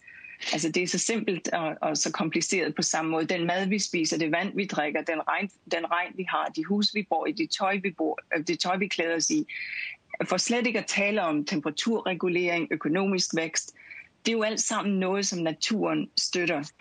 Og vi er alle afhængige af den natur. I Europa er øh, 84 procent af alle afgrøder øh, afhængig af bestøvere som bier og insekter. Og de globale skovarealer hjælper med til at regulere vores klima. Vi ved det alle sammen. Men vi taber skovarealer globalt. Øh, øh, en fodbold, fodbold, hvad hedder det, football pitch øh, per halvanden sekund øh, taber vi skovarealer. Hver 6. sekund taber vi en fodboldbanes øh, i det tro, øh, tropiske regnskov. Øh, en, en, så hver 6. sekund, men halvanden sekund taber vi en fodboldbane øh, lige med skov. Og det er ikke spor godt selvfølgelig, fordi skove taler, det giver levebrød, de giver klimaregulering og alle de andre ting, som vi ved. Desuden er der over 250 millioner mennesker, som er afhængige af skov. Så det var lidt om biodiversitet og lidt om klima. Nu er det jo så sådan, at vi har kendt det her problem i mange år. Men, vi har, men den beklagelige sandhed er, at verden har ikke handlet stærkt nok på videnskaben. Det er 27 år siden, vi begyndte med COP1. Um, øhm, men det er først nu, at vi begynder at tage rigtig, uh, rigtig handling.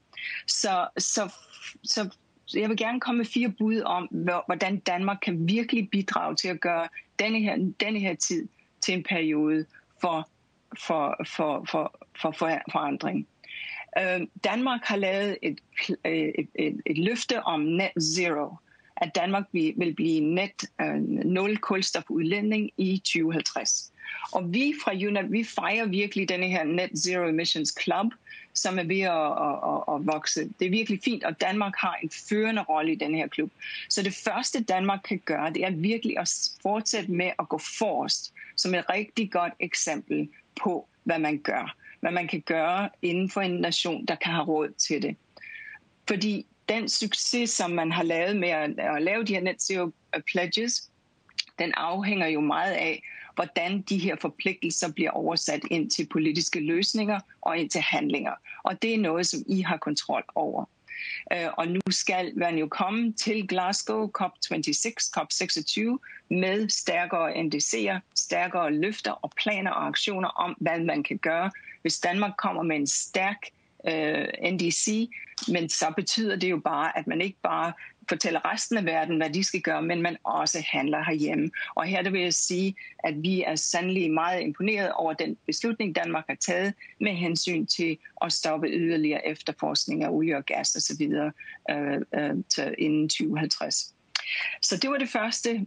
Gør de ting derhjemme, fordi det har altså en rigtig stor virkning på det multilaterale. Det andet er selvfølgelig, Vis solidaritet og international lederskab via miljøfokuseret udviklingsarbejde. Danmark har de økonomiske muskler og evner til at levere det hjemme, ja. Og det gør vi rigtig fint. Men det er i Danmarks stærke interesse at støtte, de multi, at støtte udviklingslandene til at gøre det sådan. Øh, de har brug for hjælp, og øh, de har brug for hjælp for at gøre det hurtigt. Det er derfor afgørende, at vi sikrer, at udvikling og klimafinansiering er på det niveau, som man har lovet. Er på det niveau, sådan at de lande, der endnu ikke har fuldt ud øh, adgang til elektricitet, og, og bemærk, at at der er lande, hvor man stadig kun har 20-25 procent adgang til elektricitet, at man sørger for, at den udvikling, som de lande skal tage, øh, er støttet både gennem øh, øh, klimafinansiering, og selvfølgelig gennem udviklingsfinans. Øh, men for, for at vise den der solidaritet, så er det også meget vigtigt, at vi tænker på tværs af dagsordenen, miljødagsordenen. Der har været lidt tendens til at sige, at det her det er klima, og det her det er miljø, men sådan kan man altså ikke tænke. Øh, det går slet ikke i år. Der, øh, der har vi chancen for netop at sørge for, at vi forstår, at regnskov og skovrejsning og biodiversitet, jamen det sikrer os jo netop for de her øh, øh, klimakatastrofer, som vi har set over det hele. Så det er meget, meget vigtigt at sørge for, at i Glasgow og i COP15 for biodiversitet, og men også i COP15, som også skal ske i 21 for ørkenspredning, at man sørger for at lægge de her øh, agendaer sammen. Det tredje ting, jeg vil sige, er investere i forskning og ja, investere i forskning og ny teknologi. Her der er der virkelig, Danmark har masser af teknologi. Sørg for at dele den. Vi fra UNEP vi er rigtig stolte over, at øh, Klimakonventionens Technology Mechanism, den er baseret hovedkvarter i København. Og jeg håber på, at vi kan stadigvæk øh, se støtte øh, og øh, dansk generositet, generositet der. Og mit sidste punkt er, og det fjerde punkt er, vi taler om, at videnskaben har leveret, men solidariteten har svigtet. Og der, det er vigtigt, at I støtter, så nogen som mig, i at jeg kan levere det, generalsekretæren kalder inkluderende multilateralisme, inclusive multilateralism. Vi skal have alle stemmer under teltet. Vi skal høre fra NGO'erne, vi skal høre fra de unge, vi skal høre fra videnskaben. Det kan ikke længere bare være staterne, der taler. Men det, for at få det på plads, så har jeg brug for jeres stemmer, sådan at I sørger for, at det er det, man vil have fra dansk side. I forlanger det af FN, og I forlanger det af sådan nogen som mig. Jeg vil stoppe her og sige rigtig mange tak, fordi jeg havde muligheden for at tale til jer. Tak. Stor tak, og tak fordi du også havde løsninger med i dit indlæg. Så giver jeg ord til Rasmus Stor Jacobsen, som er generalsekretær for Kære Danmark og formand for Global Fokus. Værsgo, Rasmus. Mange tak skal du have, formand. Jeg øh, vil jo også starte med at sige mange tak for, at jeg må være med her i, øh, i dag. Øhm, og jeg deler lige hurtigt en præsentation med jer. Jeg er blevet bedt om at øh, tale lidt om, hvordan vi som civilsamfundsorganisationer, som kære ser de store klimaproblematikker, øh, og også afslutningsvis, hvad det egentlig så er for en rolle, vi ser civilsamfundsorganisationer organisationer kan spille i også at være med til at løse de her konflikter. Så det kaster jeg mod i og prøver at holde mig inden for, for tiden. Først og fremmest så er vi meget bekymrede for det stigende antal fordrevne, vi ser årligt på grund af den globale opvarmning. Øh, jeg har taget nogle tal med her, men øh, 24 millioner klimafordrevne i 2019 Øhm, og det er jo altså et tal, som vi ser vokse, som vi ser vokse årligt. Øhm, det er jo også et tal, som øh, langt overstiger samme år det antal fordrevne, vi så med baggrund i øh, konflikter. Øh, der er en trist øh, og dyster fremskrivning fra Verdensbanken, der forudsiger en øh, additionel 200 millioner fordrevne frem mod 2050. Selvfølgelig under den præmis, at vi ikke handler og reagerer øh, i tide. Og det handler altså om værmæssige omstændigheder, der driver folk på flugt. Det er jo tørkerne, det er mangel på vand og rent drikkevand, det er ørkenspredningen, vi ser, der gør, at folk simpelthen ikke længere kan leve der, hvor de bor, eller i hvert fald ikke kan se et perspektiv for fremtiden i at blive der, hvor de bor. De her værmæssige omstændigheder, de klimatiske forandringer, vi ser, det betyder også, at der bliver kamp om de begrænsede ressourcer, der så er. Så klimaforandringerne altså er med inde og accelererer de eksisterende konflikter, og i virkeligheden også at skabe nye konflikter, som så igen medfører øget fordrivelse. Alt det her det udspiller sig øh, selv sagt først og fremmest i verdens allerfattigste og mest klimasårbare lande. Så nogle konkrete anbefalinger til den udviklingspolitiske strategi på det her område, det er jo at anerkende og adressere den sammenhæng, der er mellem klimakonflikt og migration. At vi arbejder med klima i vores fredsopbygning og i vores konfliktforbyggende arbejde, og at vi selvfølgelig går ind og får fat om nældens rod, altså den globale opvarmning, og styrker de indsatser, der er der og muligheder, der er der omkring forebyggelse. Og så uanset hvordan vi vender og drejer det, og uanset hvor hurtigt vi reagerer, så vil vi se en voldsom vækst i, i antallet af klimafordrevne. Så vi bliver nødt til rettidigt, altså allerede nu, og, og diskutere og begynde at tale om, hvad er det så for en form for beskyttelse, de her mennesker har brug for, og som vi kan yde som internationalt samfund så er der en udfordring, som øh, jeg kalder fattigdomsfælden, eller som vi taler om som fattigdomsfælden. Der er jo ingen tvivl om, at øh, verden er i forandring, og, og hvert år øh, byder på nye og, og, og dystre rekorder, og også i et omfang og et antal, der gør, at vi jo også er holdt op med at tale om sådan enkeltstående eller unikke situationer og begivenheder, men i virkeligheden om en ny normal. Alt det her, det koster en bunke masse penge. Øh, jeg har ikke taget nogen tal med her, men altså øh, Verdensbanken, der siger, jamen det er en små 400 milliarder dollars årligt for familier og virksomheder i lav- og mellemindkomstlande. Og igen, altså øh, præmissen her er jo, at vi taler om verdens fattigste lande, og derfor også de lande i verden, der har allermindst at stå imod med. Det betyder jo altså, at de her fattige lande, de bliver fastholdt i fattigdom og endda altså i nogle tilfælde skrider baglæns og bliver skubbet ud i en ny og stigende voksende fattigdom, som nogle tal fra UNDP også fremskriver. Anbefalingerne til øh, den udviklingspolitiske strategi i denne her henseende handler jo om så at efterleve den klima, internationale klimaaftale, Paris-aftale, som vi har, hvor vi jo blandt andet som verdens rigeste lande forpligter os til at give øh, de her 100 milliarder amerikanske dollars årligt i klimabistand, og derudover også kompensere de fattige lande, der bliver ramt af naturkatastrofer økonomisk og på en måde, der gør, at de kan komme tilbage og genopbygge igen. Vi skal have et fokus i klimabistanden på det, der hedder klimatilpasning, snakker jo om forebyggelse og tilpasning. Tingene hænger selvfølgelig sammen, men vi kan se, at der er internationalt en ulige vægt i det, og at vi investerer mere i det forebygge, end vi gør i tilpasningen. Der skal vi som Danmark gå med ind og sikre, at der er en balance. Vi skal rapportere rigtigt på, øh, på de penge, vi giver, øhm, og så skal vi selvfølgelig også tænke klimatilpasningen og det fattigdomsbekæmpende sammen. Øh, det er på den ene side to sider af samme mønt, men samtidig kan vi heller ikke bruge den samme mønt to gange. Så der skal altså også nogle nye og additionelle penge til på det her område. Så er der noget omkring... Øh, du har et minut. Ja tak, jeg skylder mig en ny verden. Der er ingen tvivl om, at øh, vi, vi ser ud imod en fremtid, som jo er under kraftig forandring. Øh, hvis vi vil gøre os nogle forhåbninger om, at man skal kunne leve og bo der, hvor folk lever og bor i dag, også om 20 og om 30 år, så skal vi også begynde at tænke i nogle nye løsninger.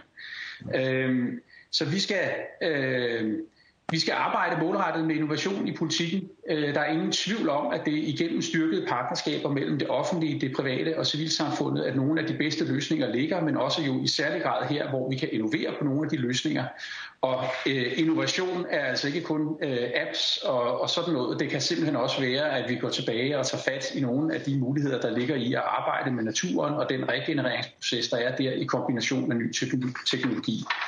Helt hurtigt afslutningsvis, så synes jeg, at vi civilsamfund, som civilsamfundsorganisationer jo har to rigtig vigtige opgaver. Den ene, det er, at vi skal holde hinanden i skak. Vi skal, øh, så må sige, sørge for, som borgere og civilsamfund, at stater og, og virksomheder holder sig på dødens smalle sti. Øh, vi har for eksempel lige øh, lavet en rapport i KÆRE, der viser, at 40 procent af den klimatilpasningsbistand, der bliver givet, faktisk ikke bliver brugt på klimatilpasning, men på andre ting, som motorveje og lufthavnsbroer. Og det er jo altså rigtig vigtig information, hvis man har fremme af den grønne dagsorden for øje.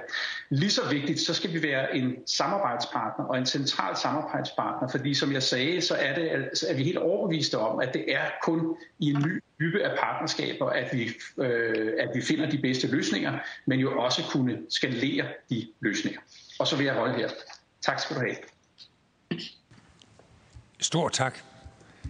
Stor tak, Rasmus. Og så går vi direkte til Kim Nør Skibsted som leder Paul Due Jensens fond, som er hovedejer af Grundfos i Bjerringbro, samt utallige afdelinger rundt om i verden. Værsgo. Tak for det. Tak for, for indbydelsen til den, øh, denne høring og få lejlighed til at give mit besøg med. Det er jo en vigtig diskussion, og jeg synes, når jeg hører de tidligere taler, også de spørgsmål, der har været, så er vi jo faktisk langt hen ad vejen meget enige, hvad udfordringerne er, og hvad er det for nogle værdier, vi baserer vores udviklingspolitiske indsats på. Private fonde og virksomheder, NGO'er, øh, det offentlige samarbejder rigtig godt allerede nu øh, og effektivt om akutte indsatser og, og den langsigtede udviklingsstrategi. Øh, og vi kan alle sammen være med til at øge den effekt yderligere og løse problemer for mange flere mennesker, specielt med blik for klima og den grønne agenda. Øh, vi står også i en ny situation. Vi har endelig fået USA med til at tage nyt ansvar for klodens tilstand. Det, det har været lidt i dvale i de seneste fire år, men nu sker der noget nyt. Vi har en pandemi, der har lagt verdensøkonomien ned, øh, og som har skabt dvalelignende tilstand over hele verden. Vi står i midt i en klimakrise, der skriger på politisk handling, ændret adfærd og nye teknologier, og ikke mindst også solidaritet med den tredje verden, som vi taler så meget om, hvis vi ikke øh, vil være med til at skabe nye massive flygtninge og migrantstrømme. Og vi har også set fra min stol i hvert fald, en udfordring med, at der er en milliard mennesker, der ikke har adgang til rent drikkevand og sanitet øh, som vil slås for deres basale overlevelse hver eneste dag, øh, der vil skabe armod, konflikter og krig mellem folkeslag, hvis vi ikke finder løsninger. Vores lille land har skabt fantastiske resultater gennem øh, årene. Det gælder inden for videnskab, den grønne tænkning, øh, en fælles og effektiv infrastruktur af energi, vand. Øh, vi har et fantastisk sundhedssystem, vi har nogle fantastiske virksomheder inden for medico. Øh, vi har lært hinanden, at vi skal betale for den måde, vi bruger øh, klodens ressourcer på. Vi har lært at tænke energieffektivt, vi har tænkt, lært at finde nye energiformer, og vi har lært at skabe nye grønne teknologier. Den evne har vi skabt på tværs af idépolitiske skæld, social status, offentlig eller privat sektor, så er vi i verdensklasse gennem uddannelse og forskning, har vi skabt produkter og teknologier og services, som hele verden efterspørger. Det faktum skal vi bruge aktivt og mere aktivt og mere effektivt i vores udviklingspolitiske strategi. Det er den tænkning, jeg gerne ser blive orkestreret og eksekveret bedre i den nye strategi. Og, som, og, og tilhørende den private sektor, så er min anbefaling, at man skal bruge os noget mere, man skal inddrage os noget mere, og vi skal have mindre spredt effekt i.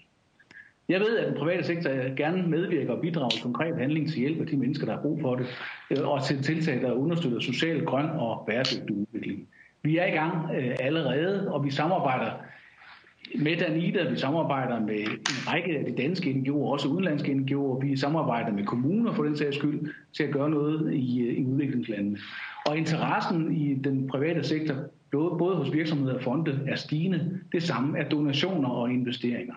Men mit spørgsmål er, mangler vi national retning? Hvor er det, vi gør mest gavn henne? Hvor kan vi hjælpe mest, flest og bedst? Og gør vi egentlig det, vi er bedst til i Danmark? Øh, vi skal ikke give flest penge mål på BNI, det er ikke øh, målet i sig selv, men vi kan løse nogle vitale behov, som kan skabe øh, grundlag for en sund udvikling mange steder, specielt hvis vi evner at tale meget bedre sammen.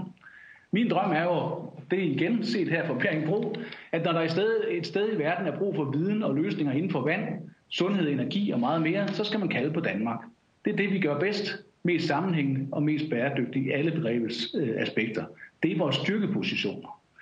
Vi, som jeg nævnte før, arbejder allerede, allerede sammen med en masse NGO'er. Og lad mig bare give et eksempel, som prøver, som jeg har, er blevet inspireret meget af, og som har lært mig meget, og derfor også har fået mig til at mene noget om udviklingspolitik. I det nordvestlige Tanzania, der er Paul Jensens fond og Rundfossens pumper i gang med hver eneste dag at skaffe rent vand til 160.000 flygtninge. Hver eneste dag drives øh, vandet op af seks borehuller, der drives af solpaneler. Der er ikke nogen dieselgeneratorer, det er sol, der er energikilden. I de omkringliggende byer omkring lejren, der er der også vand, så der er ingen misundelse for dem, der bor uden for lejren, mod dem, der bor i lejren. Øh, der er så meget energi fra solen, at vi kan nu lave de her vandsystemer om til el, øh, så de kan lade deres mobiler op om aftenen og have lys i gaderne. Og vandet det findes faktisk gennem en ny teknologi, som vi har været med til at finansiere i forskningssamarbejde med Aarhus Universitet, som kan finde vandet, hvor man ikke troede, det var. Det virker, og FN og mange af de internationale organisationer er vilde med den teknologi, som er opfundet i Danmark. Så fra at de her mennesker, de 160.000 plus de mange tusinder omkring lejren, er ofre, som vi skal hjælpe med vores gode hensigter, så er det lige pludselig blevet til vores kunder. Og det betyder, at kunderne har nogle flere rettigheder og kan stille krav til os om at gøre kvalitets, eller kvalitetskontrol øh, og kunne leve op til de øh, garantier, vi stiller, når vi installerer vores bomber. Vi er ved at kigge på at overføre den akkurat den samme model til Etiopien sammen med blandt Børnefonden, og jeg ved også, at Udenrigsministeriet er med. Sammen med World Food Program er vi også ved at udvikle et projekt i Burkina Faso, hvor danske løsninger skal støtte deres nye strategi med at producere fødevarer lokalt, fordi alle ved, at uden vand, så kan man ikke dyrke fødevarer. Så når vi ser samlet på den danske udviklingspolitik, så er det de her eksempler, hvor vi samler kræfterne, byder ind med det, vi er allerbedst til øh, og styrker hinanden. Men det betyder også, at berøringsangsten med den private sektor skal droppes. Vi skal inviteres ind noget tidligere, og vi skal involveres øh, på den måde at forstå, at man skal bruge vores kompetencer og viden og know-how i projekterne. Vi skal sammen identificere og prioritere Danmarks styrkepositioner. De skal sammenlægges til, til at kigge på verdens store udfordringer, de enkelte landes behov, og også udstikke en klar og transparent strategi. Vi skal lancere en klar og toneangivende privatsektorstrategi, herunder proaktiv deling af information og mulighed for danske virksomheder, og vi skal bruge og inddrage den private sektor langt mere end hidtil. Mange af skridt er taget, men vi opfordrer også Folketinget til at være mere proaktive og involverende, som sagt, som jeg sagde før, til den private sektor. Vi vil meget gerne alle virksomheder leder med lys og lygte efter projekter, der kan understøtte deres værdier og deres CSR-projekter sammen med medarbejderne, der går i retning af at støtte FN's 17 verdensmål. Så der, der er godt gang i den, og det ved NGO'erne godt, altså i civilsamfundet. Vi er samtidig lidt i tvivl om, i for Folketinget og jeg er også en gang med i Danida i Udenrigsministeriet, er helt klar over, hvad er det for nogle styrkepositioner, vi kan bygge ovenpå ved hjælp af den private sektor. Vi går fra, det er nyt, vi går fra at være sponsorer til udviklingsprojekter til at være aktivister med både udvikling og handel for øje. Handel for øje. Så det, mit budskab det er, at indsatsen kan blive markant bedre, meget mere effektiv, gavne endnu flere mennesker, og i øvrigt også gavne Danmarks ry og handelsmuligheder. Tak. Tak skal du have. Tak for den hilsen fra øh, Bjerringbro.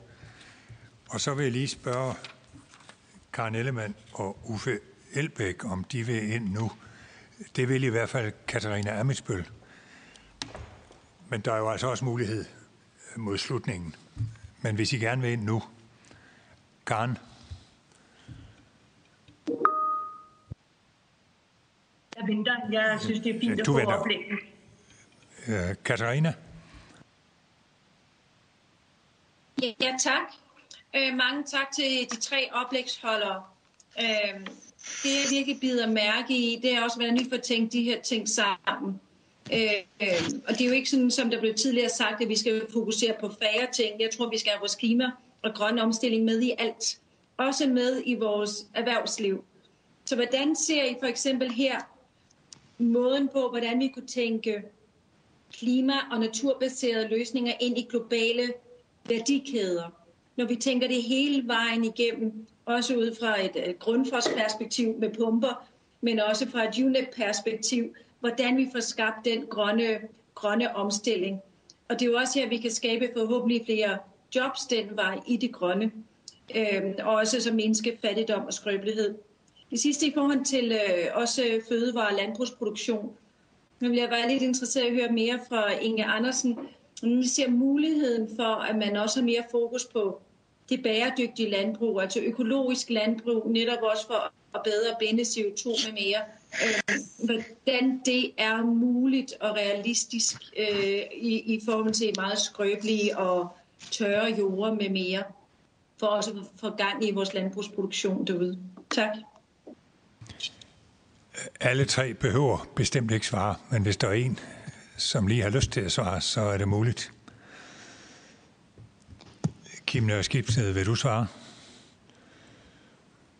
Jeg tror, det, ja, jeg skal forsøge at gøre det kort. Det kan blive en lang diskussion her, men, men noget af det, som vi jo er gode til, og det, det vil jeg også anerkende vores udenrigstjeneste og vores ambassader for, det er, at de er gode til at åbne dørene for sådan nogen som os, når vi så endelig kommer ud. Og det vi jo ikke, vi skal, vi skal jo ikke ud og sælge pumper i morgen eller om 10 dage, vi skal jo sælge pumper om måneder og år Øh, på et eller andet tidspunkt. Men, men det, som er afgørende, det er, at vi breder vores teknologi og vores know-how ud, deler viden.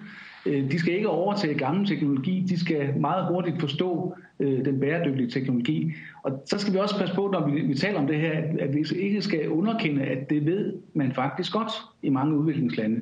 Det man mangler, det er, som vi talte om tidligere, også finansieringen og så den øh, tilgang til viden, som øh, vi, kan, vi kan tilbyde.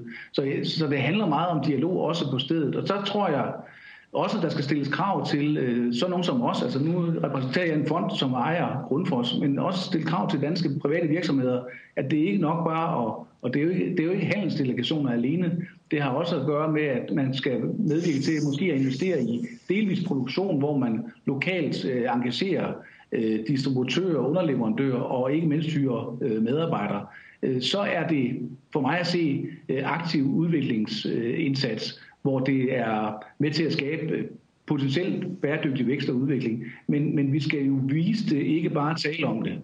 Og det er ikke det er, det er nemmere sagt end gjort, men jeg tror, det handler meget om at få åbnet nogle døre og prioritere i fællesskab af Danmark, hvor er det, vi vil gå hen. Så er det Uffe Elbæk. Ja, og nu så jeg lige, at uh, Karen synes, at vi skulle vente med vores sådan specifikke spørgsmål til sidst. øh, men øh, tag det her nu, altså det her det er venligt ment, det jeg kommer med nu. Øh, og jeg håber, at øh, måske Flemming, øh, og tak for din, din øh, indledende øh, tale, Flemming, det var simpelthen fantastisk motiverende at høre.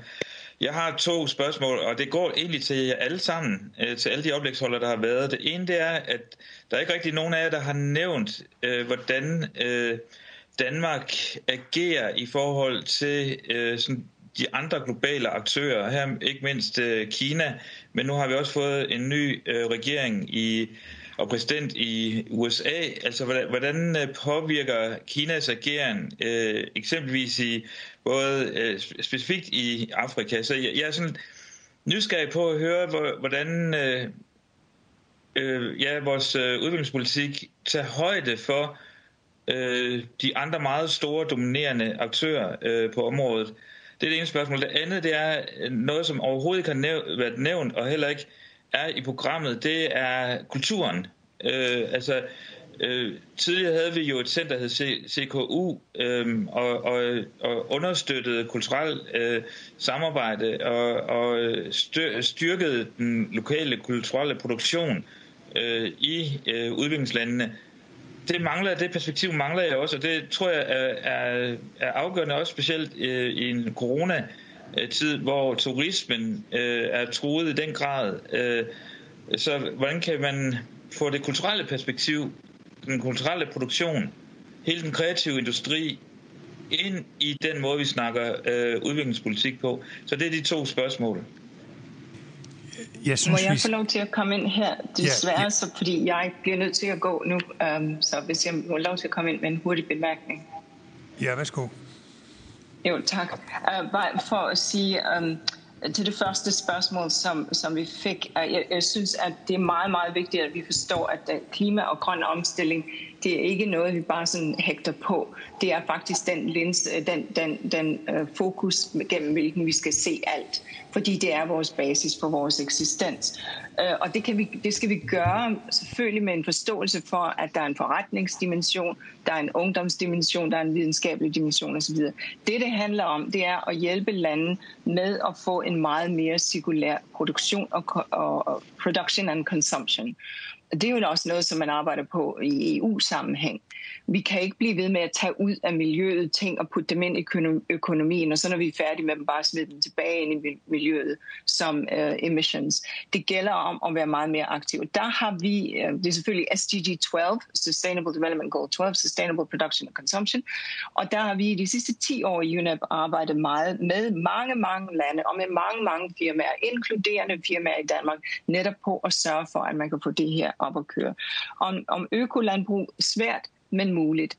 Det er jo sådan, at det, og det handler om at forstå, at når man har subsidies, øh, om det er energisub, øh, energisubsidies, eller om det er øh, øh, kemikaliesubsidies, som vi har i landbruget, øh, vi skal have dem, men vi skal ikke have for meget af dem, fordi så bliver det for billigt, så kan man bruge for meget af det her, og så, så, bliver, vi, så, så bliver vores øh, landbrug meget mere øh, ufrugtbart.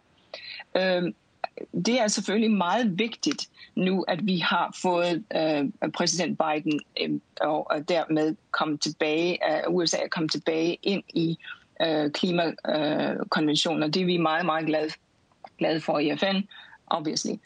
Men øh, der har været en lang tid, hvor, hvor, hvor det faktisk kun var EU, som spillede sådan stort øh, og, og som var, øh, det var, vi kan sige, Madrid-koppen, den største nyhed kom faktisk fra Bruxelles, hvor EU kom ud med The Green Deal. Og så, så derfor så er det vigtigt nu, at man støtter og forstår, hvor svært det er i USA, fordi det er en politisk øh, sammenhæng, der skal kobles sammen, men at man støtter og sørger for, at USA kommer tilbage ind, fordi... Jeg er desværre nødt til at tage øh, ordet fra dig. Vi har ikke tid til mere. Okay, det er okay. okay, jeg stopper her. Der er... Øh, Uffe Elbæk har stillet spørgsmål om de store lande og om kultur, og Kim Nørrestik stadig vil også gerne sige noget, men hvis I ikke har noget imod det, så vil jeg foreslå, at vi lige tager de oplægsholdere, som, som har ventet meget længere over tid, og så tager vi det til sidst. Og vi har ministeren her ind til klokken 5, så vi kan stadig nå, at alle får ordet. Vel at mærke, hvis vi stryger den pause, vi skulle have haft nu. der er jo ingen, der kan kontrollere, hvad folk gør, så, så øh, den stryger vi. Og så går vi til den fjerde temadrøftelse, og her skal vi høre Hans Lucht, Charlotte Slente og Anders Ladekarl. Først Hans Lucht, som er seniorforsker ved Dansk Institut for Internationale Studier, DIS. Øh, værsgo, Hans. Tak skal du have, og øh, tak til udvalget. Øh, øh min baggrund for at sige noget her, det er, at jeg har lavet cirka 20 års forskning øh, med øh, eller på irregulær migration øh, fra Vestafrika øh, til Europa øh, via Nord- og Nordafrika. Med særlig fokus på Ghana, Niger, Libyen og Italien, altså den såkaldte centrale middelhavsrute til Europa. Så min plan her er primært at fokus, at fokusere på irregulær øh, migration Øh, mens mine kolleger i øh, flygtningenævnet og Dansk Røde Kors ved mere om, om flygtninge og internt fordrevne, som jo også er et stort og voksende problem i Afrika, mens den irregulære migration rent faktisk har været faldende. Så i mit nuværende projekt, der kigger vi øh, særligt på, hvordan europæiske tiltag øh, for at hæmme migration øh, opfattes lokalt i Vestafrika. Altså, vi kigger blandt andet på EU-sponsorerede anti-migrationskampagner i Senegal. Vi kigger på forhandlinger af øh, hjemsendelsesaftaler i Mali, og i mit projekt der øh, er vi ude i ørkenen øh, og kigger på, hvordan lokale smuglere ser på den her outsourcing af europæisk øh, grænsekontrol. Øhm, og her er det jo vigtigt at sondre mellem de irregulære migranter, eller øh, øh, papirløse migranter, som jo primært er unge øh, mennesker, der er flygtet fra fattigdom øh, i Vestafrika. Øh, og de har naturlig, naturligvis helt andre baggrunde øh, og, og rettigheder end flygtninge, flygtninge og internt fordrevne fra øh, Afrikas øh, konfliktområder. Øh, men de rejser ofte på samme måde, på de samme ruter øh, og lever under de samme øh, vilkår. Øh, så det, jeg kort vil sige noget om her, er situationen lige nu i lyset af covid-19, øh, EU-tiltag mod migration i Vestafrika, og så tre, hvilke tendenser man må forvente, øh, hvis man kigger lidt ud i fremtiden på den irregulære migration. Så øh, som det allerede har været nævnt, så har 2020 jo selvfølgelig været et, et ret usædvanligt år øh, på alle mulige måder, også i Afrika, hvor man havde planlagt, at øh, 2020 skulle være det år, Øh, øh, hvor den øh, afrikanske frihavn, frihandelsaftale øh, trådte i kraft og blev en realitet, og man fik åbne grænser, øh, og, og, og folk kunne rejse fra land til land. Og sådan blev det selvfølgelig ikke, og i stedet for så lukkede grænserne i 43 ud af 54 afrikanske lande. Og det er et kæmpe problem i Afrika, øh, hvor den interne migration er enormt stærk. Øh, og det er faktisk sådan, at øh, op mod 80 procent af de afrikanere, der migrerer, de øh, migrerer mellem de afrikanske lande. Så er der nogen, der migrerer ud af regionen, øh, og et fortal, der i sidste ende øh, kommer til Europa, selvom det her billede jo fylder utrolig meget i den europæiske dagsorden. Men generelt så er antallet af, migranter, der kommer hen over Middelhavet, jo faldet væsentligt de seneste år, og var i sidste år helt nede på 90.000 mennesker, og meget længere, meget længere tror jeg ikke, det kommer ned, fordi folk har jo rejst på Middelhavet siden Odysseus' tid, Øh, og, og det vil de formodentlig øh, blive ved med at gøre. Øh, men situationen kan godt ændre sig, når, når covid øh, øh, tager af, øh, og der igen bliver mulighed for at øh, krydse grænserne. Særligt vil jeg nok holde fokus på den øh, græsk-tyrkiske grænse, øh, og jeg vil nok forvente, at den vokser igen. Um, men derudover kan man se, at der er kommet nye ruter i den her periode. Øh, selvom det samlede antal er faldet, så er der kommet nye ruter, og det er særligt den øh, rute fra uh, Marokko, det sydlige Marokko, uh, Mauritanien, Vestsahara mod de kanariske øer, som pludselig er blusset op igen efter øh, nærmest 10 års søvn. Øhm, og det har noget at gøre med rejserestriktioner i Nordafrika, hvor migranterne er blevet presset sydpå. Øhm, et minut. Øhm, så det, det et minut. Okay. Øhm, så det, det er altså et, øh, en, en ting, jeg vil forvente ændrer sig. Øh, derudover er der noget andet, der ændrer sig, det er, at øh, de mange migranter, der kommer til Europa, jo irregulært primært kommer øhm, øhm med øh, øh, regulær, på regulær måde, og så bliver de efter deres visum er udløbet. Og i den her periode har der jo været så dels svært at rejse hjem igen, og mange har valgt at blive. Så man kunne godt forestille sig, at der vil være en stigning i antallet af irregulære migranter i Europa alene øh, på grund af covid. Øh, men så skal jeg sige, at øh, når vi kigger lidt fremad, øh, så øh, tror jeg, at øh, på den øh, korte bane, der vil vi se en opblomstring af irregulær migration til Europa, øh, når det bliver muligt at, at rejse igen. Men det helt store spørgsmål er, hvad de kommer til at gøre i øh, Nordafrika. Øhm, på den øh, mellemlange bane, der har vi jo den her situation, at vi har to øh, grænsevogtere i Europa, nemlig Libyen og Tyrkiet, som er særdeles svære at have med at gøre, og Europa på mange måder har sat sig i en vanskelig situation her ved at deponere en masse magt i deres hænder. Vi ved simpelthen ikke, hvordan øh, de kommer til at handle. Øh, man kan sige, at Libyen er et særligt stor udfordring, fordi det er den helt centrale rute, hvor afrikanske unge rejser mod, mod øhm, Europa. Og, og, og her har vi øhm, simpelthen deponeret vores handlekraft i hænderne på de libyske militser, som bestemmer, hvor mange der kommer over. På den lange bane vil jeg sige, at øh, det her med irregulær migration fra Afrika er næppe et en problemstilling, der kommer til at forsvinde. Vi ved alle sammen, hvordan øh, prognoserne for befolkningstilvækst ser ud i Afrika, og det øger jo alt andet lige den pulje af unge mennesker, som kunne tænkes at rejse.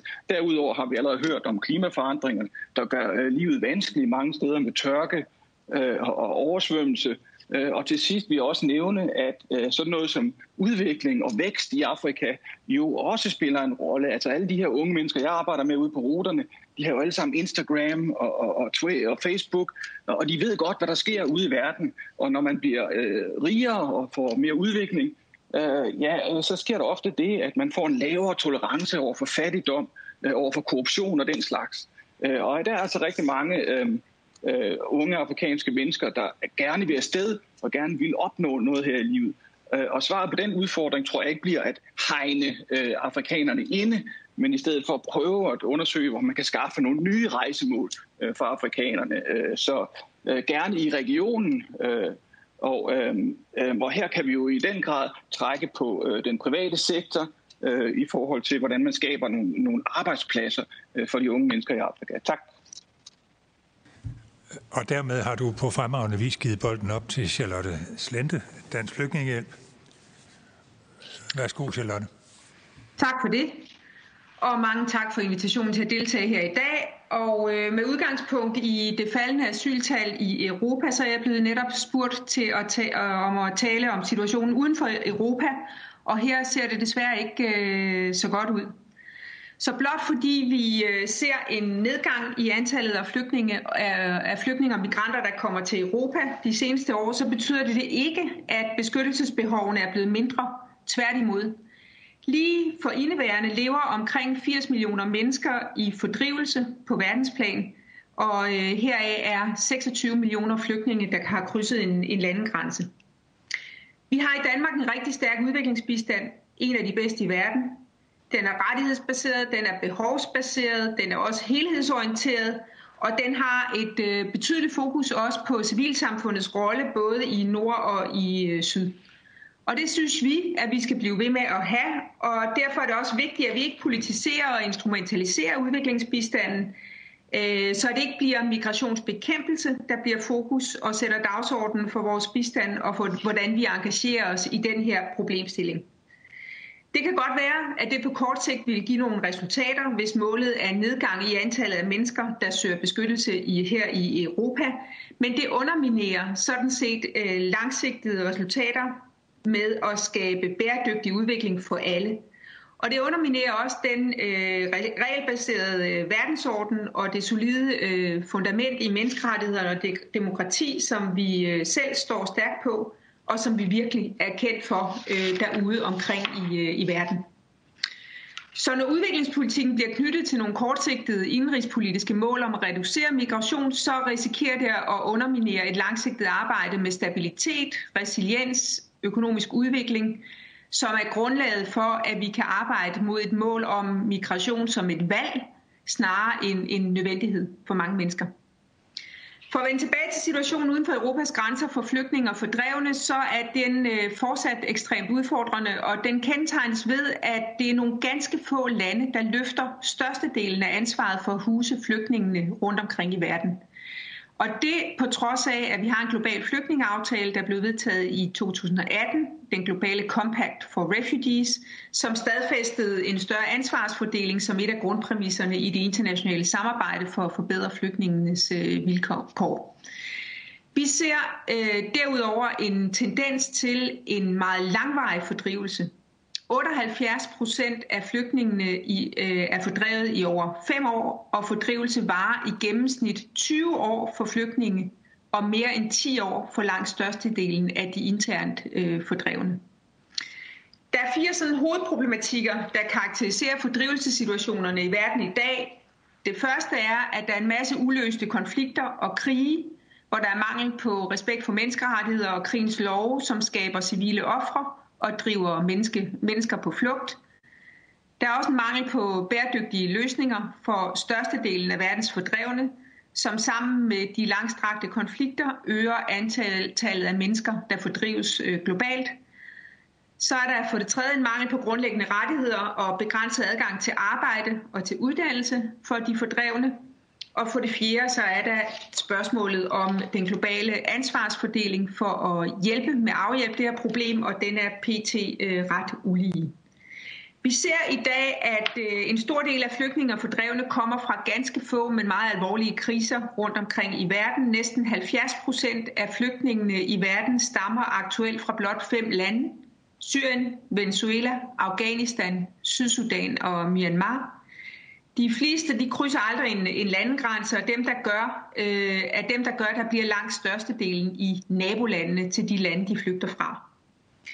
Det er et relativt lille antal lande, der huser størstedelen af de mennesker, der drives på flugt over landegrænser. Lige nu så er det hele 73 procent af verdens flygtninge, der befinder sig i de såkaldte nærområder, og øh, 85 procent i udviklingslande. Mange af de lande har deres egne udviklingsproblematikker og udfordringer at slås med. Så beskyttelsesbehovene stiger, samtidig med udsigten til at finde varige løsninger bliver mindre. Covid-19, klimaforandringer øh, fungerer som multiplikatorer på de sårbarheder, vi ser, øh, og som de krise- og konfliktramte lande og befolkninger har i forvejen. Og vi ser, at flygtninge og fordrevne ofte rammes allerhårdest af de her udfordringer. Det fordrer øh, øget solidaritet med nærområderne og med de stater, der huser store flygtningebefolkninger. Der er behov for strukturel støtte til de her lande for at overkomme nogle af de udfordringer, de står med, som for eksempel adgang til rettigheder, behov for at skabe økonomisk vækst, øh, jobs, både for medlemmerne af værtssamfundet, men også for flygtningene, de huser. Det er en win-win situation, når det lykkes, i og med at flygtningen får bedre muligheder for selvforsørgelse og for uddannelse, og værtssamfundene får også gavn af de her bidrag. Men der er ingen udviklingslande, der kan komme dertil uden en vedvarende international støtte og politisk vilje og mod til at skabe øh, nogle af de her muligheder. Et minut. Derudover så fordrer det også nogle tilgange, der kan imødekomme de skiftende behov, som fordrevne har, fra de mere akutte behov til de mere langvarige. Det vil sige sammentænkte og integrerede indsatser, der både kan afhjælpe akutte humanitære behov, men som også styrker modstandskraft hos flygtninge og som øh, skaber evne til selvforsørgelse øh, gennem adgang til basale uddannelser, øh, ydelser som uddannelse og jobs øh, på den længere bane. Covid-19-pandemien har raset et år et år, og det er tydeligt, at den er en form for game changer med alvorlige beskyttelse og socioøkonomiske konsekvenser for de mest udsatte, herunder flygtninge og fordrevne. Verdensbanken spår nu om, at vi for første gang siden 90'erne vil se en stigning i antallet af mennesker på verdensplan, som lever i ekstrem fattigdom. Så princippet om at ikke at efterlade nogen, altså leave no one behind, som er et tværgående princip i verdensmålene, altså så presserende, som, som det ikke længe har været, og fordrer et fælles løft, hvis ikke vi skal opleve øh, markante tilbagefald. Den strategi, vi kender, den udviklingspolitiske strategi Verden 2030, er en stærk strategi. Den samtænker humanitære og udviklingsmæssige indsatser, og det er netop uhyre vigtigt for den type respons, som vi i Dansk Flygtningehjælp leverer i en fordrivelsessituation. Men fremadrettet, så vil det også være vigtigt at tænke forebyggelsesarbejdet endnu mere ind. Et sådan her fokus, det kræver mere investering i langsigtede øh, fredsopbygningsinitiativer, og styrkelse af lokalsamfunds og lokale myndigheders evne til at forebygge og løse øh, konflikt. Og det her skal så komplementeres af investeringer i lokalsamfund og nationale myndigheders øh, evne til at modstå og tilpasse sig klimaforandringerne, som vi har hørt om øh, tidligere. Og for lige for afslutningsvis at knytte en kommentar til situationen i det nære, det står ret klart, at antallet af asylansøgere i Europa desværre hverken afspejler antallet af fordrevne med behov for beskyttelse eller øh, direkte kvaliteten af den beskyttelse, der ydes i øh, nærområderne. Tak. Tak skal du have, Charlotte Slente. Og så er der Anders Ladekarl til sidst. Tak for det, øh, formand. For 70 år siden i den her uge, der stævnede Jutlandia ud mod Korea til en af de allerstørste humanitære indsatser, som Danmark nogensinde har set. En indsats, som vi er stolte af, tror jeg stadigvæk, og som øh, har lagt grunden for meget af den internationale engagement, vi har haft. Lad os holde fast i øh, ånden bag Jutlandia i øh, det fremtidige udviklingssamarbejde. Der er jo ikke meget af det, vi snakker om i dag, som er voldsomt nyt. Bertel, jeg kan huske, at vi to snakkede indsats i nærområderne allerede i 90'erne, da du var øh, udviklingsminister. Øh, det siger vel noget om, at øh, udvikling, indsats for flygtninge og fordrevne, større ændringer er noget, der tager tid og noget, der kræver tålmodighed. Og min anbefaling er, at vel skal vi have en ny udviklingsstrategi, men hold fast i alle de gode ting, vi har lært. Hold fast i alle de gode retninger, der har været, vi har behov for det lange, seje træk for at nå de resultater, vi gerne vil. Jeg skal prøve at følge lidt op på noget af det, Charlotte Slinte sagde om øh, konsekvenserne af, at langt hovedparten af flygtninge og fordrevne befinder sig i det, vi kalder nærområderne, altså nabolandene til de steder, øh, de flygter fra. Men også prøve at komme med et par gode eksempler på, hvordan dansk udviklingsbistand øh, har medvirket til at gøre det muligt for flygtningene at blive i deres øh, primære nærområde og ikke have behov for at flygte videre. Hvad er det for nogle ting, der rammer et nærområde, der lige pludselig bliver løbet over ende af flygtninge? Som det var tilfældet i Bangladesh, øh, da flygtningene fra Myanmar flygtede for et par år siden, og som Libanon oplevede og Tyrkiet oplevede, da Syrien brød sammen. Ja, konsekvenserne er jo nøjagtigt de samme for de lande, som konsekvenserne er for Danmark, når der kommer asylansøgere og flygtninge til Danmark. Det er de samme udfordringer, det er de samme problemer, bare ganget mange, mange gange i forhold til det, vi ser i Danmark. Hvis vi tager Libanon som et eksempel på et land, øh, som huser rigtig, rigtig mange flygtninge, både fra Palæstina og fra Syrien, har vi et land, som viser, hvordan nærområderne bliver påvirket af store flygtningestrømme. I Libanon er 1,4 ud af 7 millioner indbyggere flygtninge. Men vi kunne også have taget lande som Tyrkiet, Iran, Pakistan, Bangladesh, som Charlotte nævnte, som er nogle af de lande, der huser rigtig mange flygtninge. De lande de påvirkes på fire hovedområder af at modtage så mange flygtninge. De påvirkes selvfølgelig demografisk. Befolkningssammensætningen forøges og ændres. Alene i øh, Libanon er der kommet 20 procent flere børn, end der var før. Arbejdsstyrken ændres. Der kommer flere ufaglærte, hvis vi tager Libanon som eksempel. Der bliver en større befolkningstæthed. I Libanon er der 1700 områder, hvor der er flere flygtninge, end der er lokal befolkning. Økonomien påvirkes. Der bliver øget udgifter. I Libanon er nationalproduktet reduceret med 2,5 procent årligt, svarende til 7,5 milliarder dollar. Der er en større arbejdsstyrke, det betyder lavere lønninger, flere fattige, ikke blandt, bare blandt flygtninge, men lokalt såvel. Der er træk på knappe ressourcer, træk på vand, træk på sanitet, bare for at nævne nogle eksempler. Der er påvirkninger på hele det sociale område. I, i Libanon er der 50 procent flere børn, der skal i skole. Det betyder skolegang i treholdsdrift og rovdrift på de få lærere, der var der i forvejen. Et sundhedsvæsen, som selvfølgelig ikke er indrettet til at skulle have 1,4 millioner flere kunder og klienter. Generelt stigning i fattigdom. Og endelig så påvirker det nabolandene politisk, sikkerhedsmæssigt. Der kan være konflikter mellem flygtninge og lokale. Der kan være politisk radikalisering, frygt for terror. Og man ser jo, hvordan Libanon de seneste år har udviklet sig, ikke bare fra at være en ustabil stat, men nærmest til en, øh, til en stat, som har svært ved overhovedet at holde sammen. Kan vi gøre en forskel med dansk udviklingsbistand i nogle områder, hvor der er behov for i den grad at yde støtte på næsten alle tænkelige måder? Ja, det kan vi. Øh, der er ikke nogen simpel formular på den forskel, vi kan gøre, men vi kan være med til at gøre flygtningene mere selvhjulpende der, hvor de opholder sig. Det har der været rigtig meget fokus på i dansk udviklingsbistand og i det hele taget i den internationale humanitære bistand at gøre flygtningene mere selvhjulpende, sørge for, at de har mad, sørge for, at de har selvstændige klinikker, sørge for, at de kan klare sig uden at belaste lokalområderne så meget.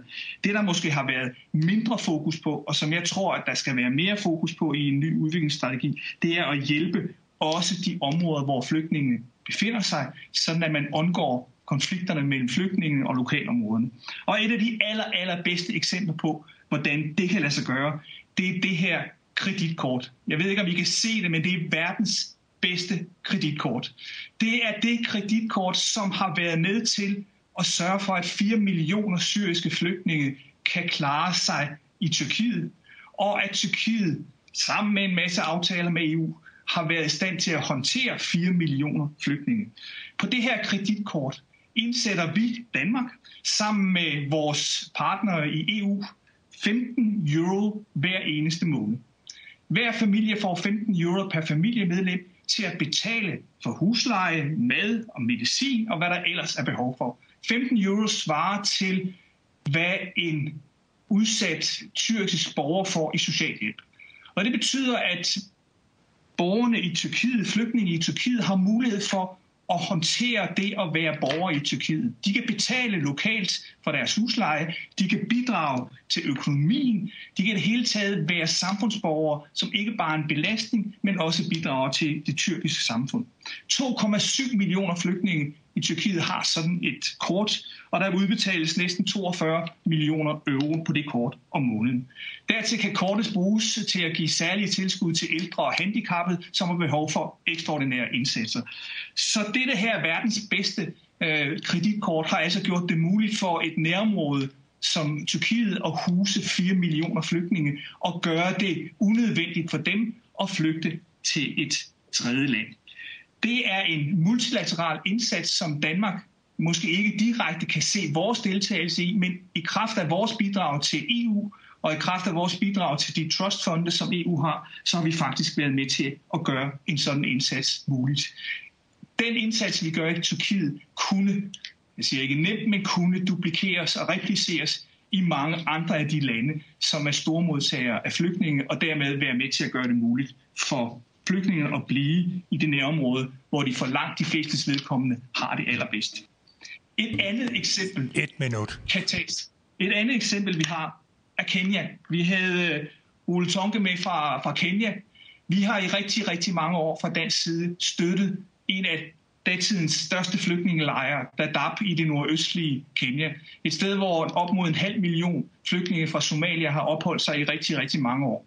De var ille set i Somalia, og vi oplevede også, at der var kommet somalier til Danmark fra den lejr, fordi levevilkårene var umulige, og fordi lokalbefolkningen ikke ønskede dem.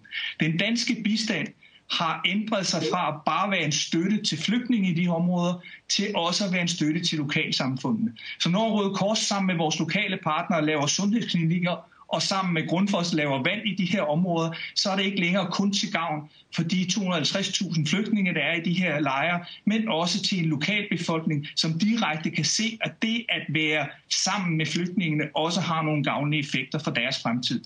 Et eksempel på en bilateral dansk indsats, som er været med til at gøre øh, en forskel og være med til at gøre, at nærområderne kan håndtere det og tage imod så mange flygtninge.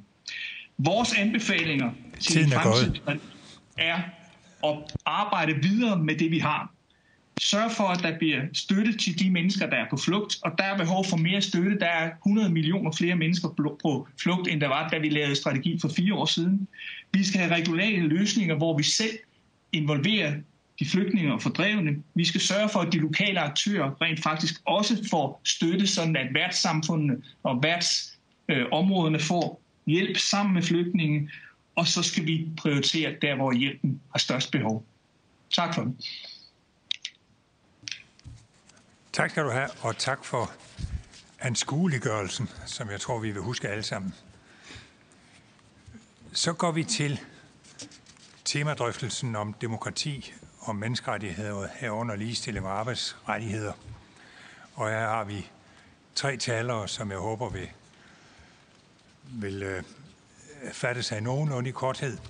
Og den første er Eva Gramby, som er vicedirektør og chef for internationalt område ved Institut for Menneskerettigheder. Værsgo, Eva. Mange tak, øh, og tak allerede for en rigtig mange gode oplæg. Øh, jeg vil også gerne starte med at kvittere for ministerens øh, måde at sætte menneskerettigheder og demokrati i centrum i sit indlæg. Øh, jeg blev bedt om at, at give et ris over, hvordan det står til med menneskerettighederne, og det er jo sådan set øh, lidt stort spørgsmål til et begrænset tid. Øh, så det jeg vil gøre er et par, par nedslagspunkter, øhm, og jeg vil prøve at koncentrere mit indlæg øh, øh, meget om myndighedernes rolle. Der har været sagt rigtig mange gode ting om den afgørende rolle, som civilsamfundet spiller i forhold til at fremme menneskerettighederne, så jeg vil prøve at fokusere lidt på, på myndighederne. Men hvis man skal se, hvordan det står til med, med menneskerettighederne, kan man jo godt kalde covid-19 øh, for et forstørrelsesglas. Det er jo ikke, som der er blevet sagt, kun en sundhedskrise. Det er et forstørrelsesglas også af de eksisterende menneskeretlige udfordringer. De mest udsatte kvinder og børn bliver hårdest ramt i udviklingslandene, men også man ser, at myndighederne har en manglende kapacitet til at levere de helt basale øh, ydelser. Hvad covid-19 der også giver os, og det er for at tale ind til lidt optimisme her, det er jo, at man øh, måske har, har fået en bredere erkendelse af, at det her bare ikke er godt nok. Vi skal kunne gøre det bedre. Build back better, siger FN. Og ifølge Verdensbanken, så er der jo sket en fantastisk øh, acceleration af sociale beskyttelsesprogrammer. Alene fra marts til december øh, sidste år kom der bare i Afrika 20 nye, eller 40 nye store øh, sociale beskyttelsesprogrammer. Og der kan man sige, at hvis det lykkes myndighederne at skabe lige adgang til de her øh, sociale beskyttelsesprogrammer, så vil de økonomiske og sociale rettigheder især kunne få et, et kæmpe boost. Der er desværre også, hvis man har et lidt længere tidsperspektiv tilbageskridt. Øh, jeg har taget mål 16, som netop handler om institutioner og myndigheder, og det er et af de mål, der desværre går på baglæns. Øh, fra 2015 til 2020 er der over 2.000 menneskerettighedsforkæmper, der er blevet dræbt. Øh, af de 12 lande, som er gået mest tilbage i forhold til demokratiudvikling, der ligger de syv af dem desværre i det sydlige Afrika. Men for også at tale stadigvæk ind til det positive her, så er der også fremskridt. Øh, en af indikatorerne under øh, mål 16, det er, om man har en national menneskerettighedsinstitution, sådan en som Institut for Menneskerettigheder, og der er, kan I se på kurverne her, trods alt et fremskridt. Men hvad handler menneskerettigheder om? Det handler jo om, om forholdet mellem borger og stat. Og det er jo typisk, øh, at vi hører om menneskerettigheder mest, når der er konflikt.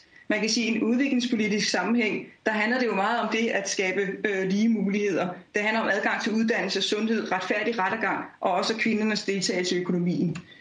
Jeg vil godt pege på, at der er andre kamppladser øh, i forhold til menneskerettighederne. Her måske lidt øh, ikke så intuitivt, men den grønne omstilling vil jeg godt fremhæve. For i 2019, der omkom eller blev dræbt mere end 300 menneskerettigheder og miljøforkæmpere. 40 procent af dem øh, var oprindelige folk. Og hvad var det, de gjorde? Jamen, de protesterede mod, at de ikke var blevet konsulteret. Øh, de protesterede mod uklare landrettigheder. Det vil sige, man har ganske simpelt ikke foretaget den nødvendige øh, menneskeretlige analyse, inden man satte gang i den grønne omstilling. Det kan vi klart gøre bedre. En anden kampplads, som jeg også vil pege på, som måske mere er på vej, øh, det er digitaliseringen. Der er ingen, afg- eller ingen grund, eller ingen tvivl om, at teknologi er afgørende og en afgørende løftestang for, øh, for udvikling. Der er også heller ingen tvivl om, at Afrika står over for en digital revolution. Men det er igen her vigtigt, at menneskerettighederne bliver tænkt ind. Hvis man ser på Afrika, så er der ganske ikke lovgivning nok øh, i forhold til øh, digitalisering. De fleste lande har ingen lovgivning omkring f.eks. databeskyttelse, og i mange lande er der ingen institutioner, der egentlig har et klart mandat til at overvåge borgernes rettigheder på, på nettet. Øh, det vil sige, at vi kan risikere, at digitalisering kan komme til at underminere øh, demokratiet og menneskerettighederne, hvis vi ikke er meget øh, klare på, hvad staternes og myndighedernes digitale ansvar er. Men menneskerettighed behøver ikke at være en kampplads. Menneskerettighed kan også godt være et sted, hvor man baserer sig på tillid. Det er vi jo rigtig gode til i Danmark. Mit påstand her er, at menneskerettighederne er afgørende for at opbygge tillid. Øh, det drejer sig jo om, at myndighederne skal opføre sig ordentligt. De skal have viden til det, de skal have kapacitet til det, og selvfølgelig skal de også have vilje til at lade sig overvåge. Billedet her til venstre øh, handler om Niger, øh, hvor vi har arbejdet i mere end 20 år med, med myndighederne, politimyndighederne, øh, i at træne dem i menneskerettigheder. Og det, de siger til os er, at deres arbejde er blevet meget nemmere. De har en meget bedre kontakt med lokalbefolkningen. Vi kan også med målinger fra det, der hedder Afrobarometer, se, at befolkningen i Niger har 86 procent Øh, af dem har tillid til politiet i Niger. Det er ret højt. I snit i Afrika ligger det kun på omkring de 50. En anden ting, måde at skabe tillid på, er jo, at vi i vores samfund føler, at alle er med. Der kan man sige, at verdensmålene har en fantastisk politisk vision om, at ingen skal lade sig i stikken, men det er jo vigtigt, at det også sker i realiteten.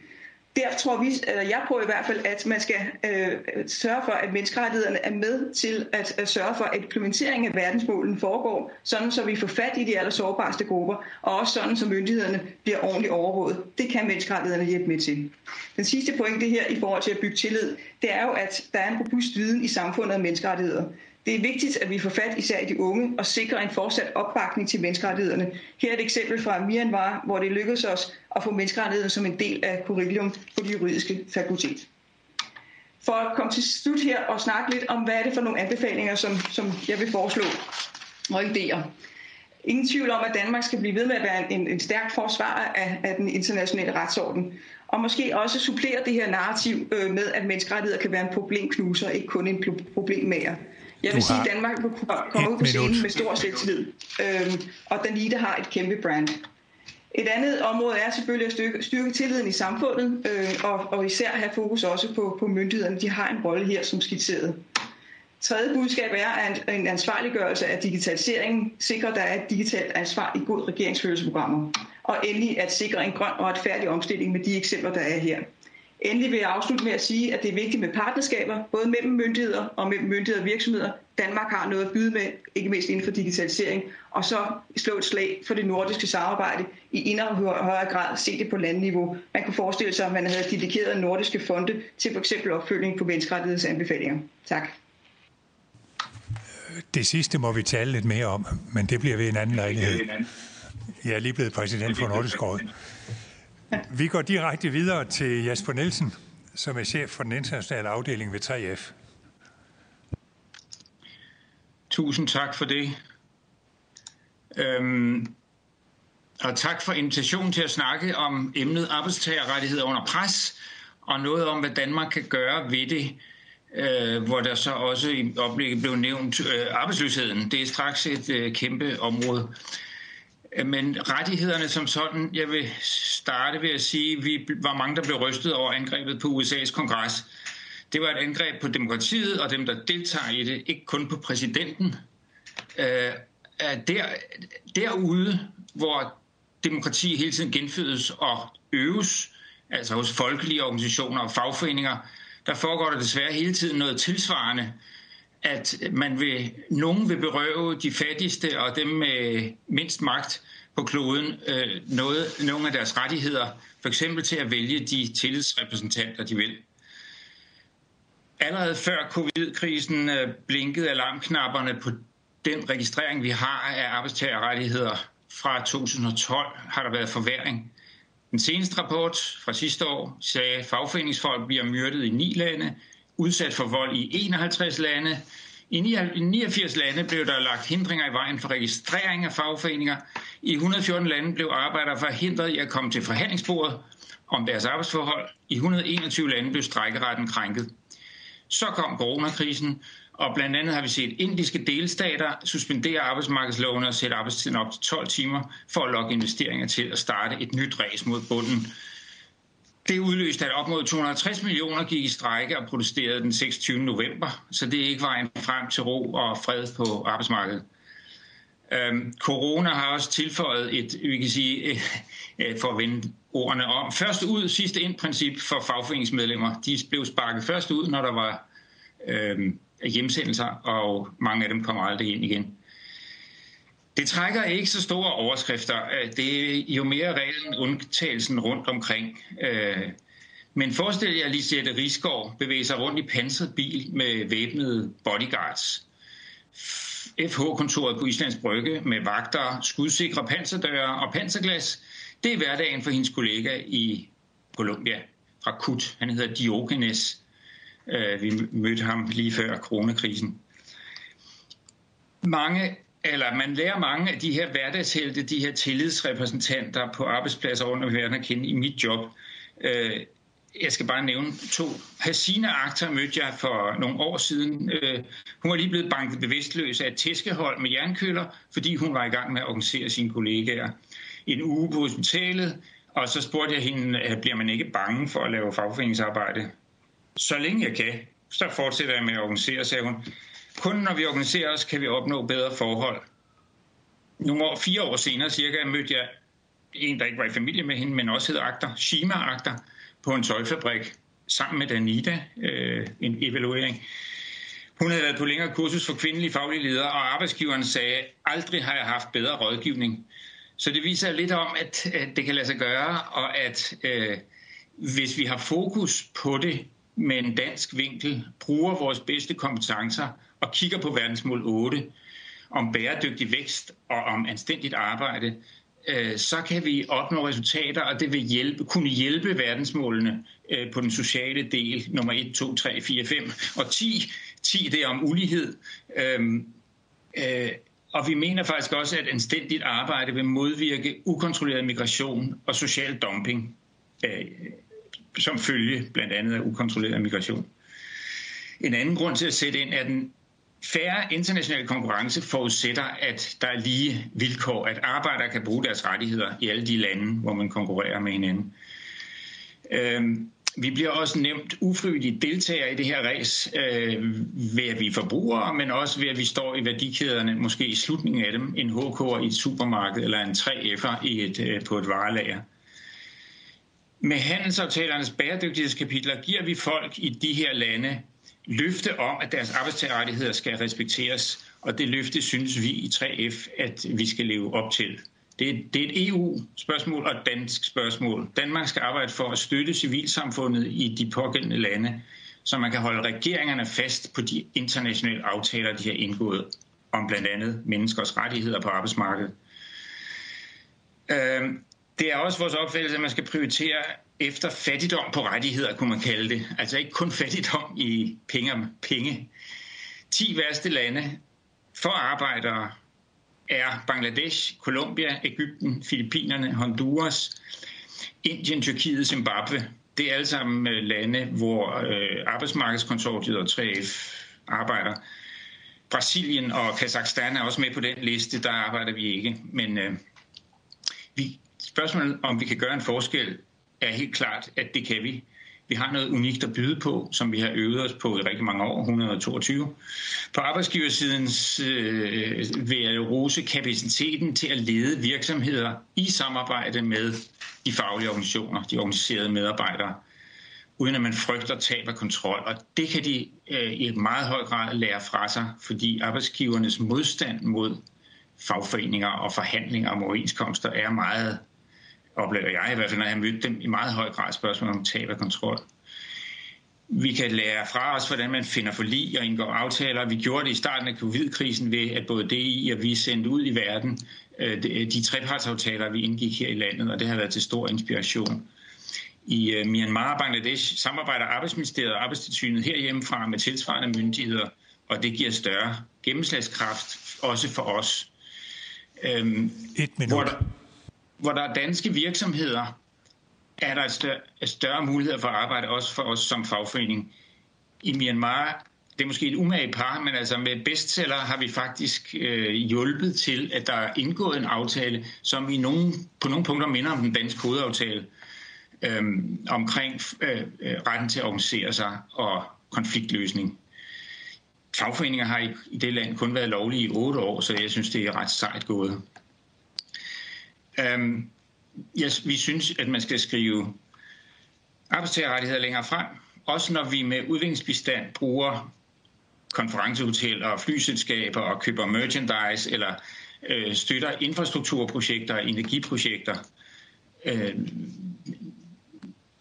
vi har nu et konsortium i Danmark. Det er et ganske unikt konsortium i verden, så vidt jeg ved, øh, med Danmarks stærkeste organiseringen DI og Danmarks stærkeste fagforbund og sammen med fagbevægelsens Ulandssekretariat. Der er et stort potentiale, som vi kun lige har set udfolde sig med den aftale, vi fik øh, for godt tre år siden. Og vi går ind for at folde det potentiale af de kompetencer ud øh, i, i fremtiden.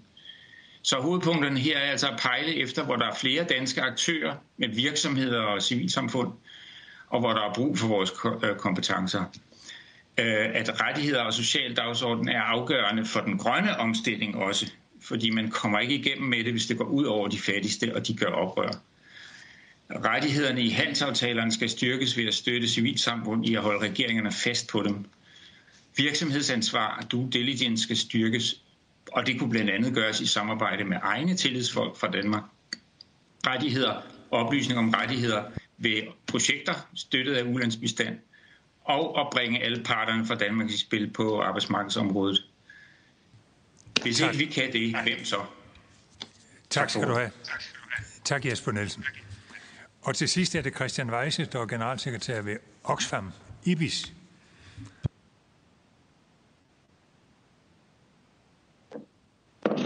Ja, øh, mange tak for det, øh, og tak for ordet.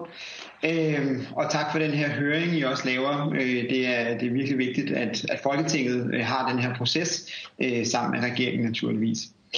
Øhm, civilsamfund er under pres i hele verden, øh, og det er fra vores side helt oplagt og åbenlyst, øh, at Danmark skal gå forrest i at støtte dem.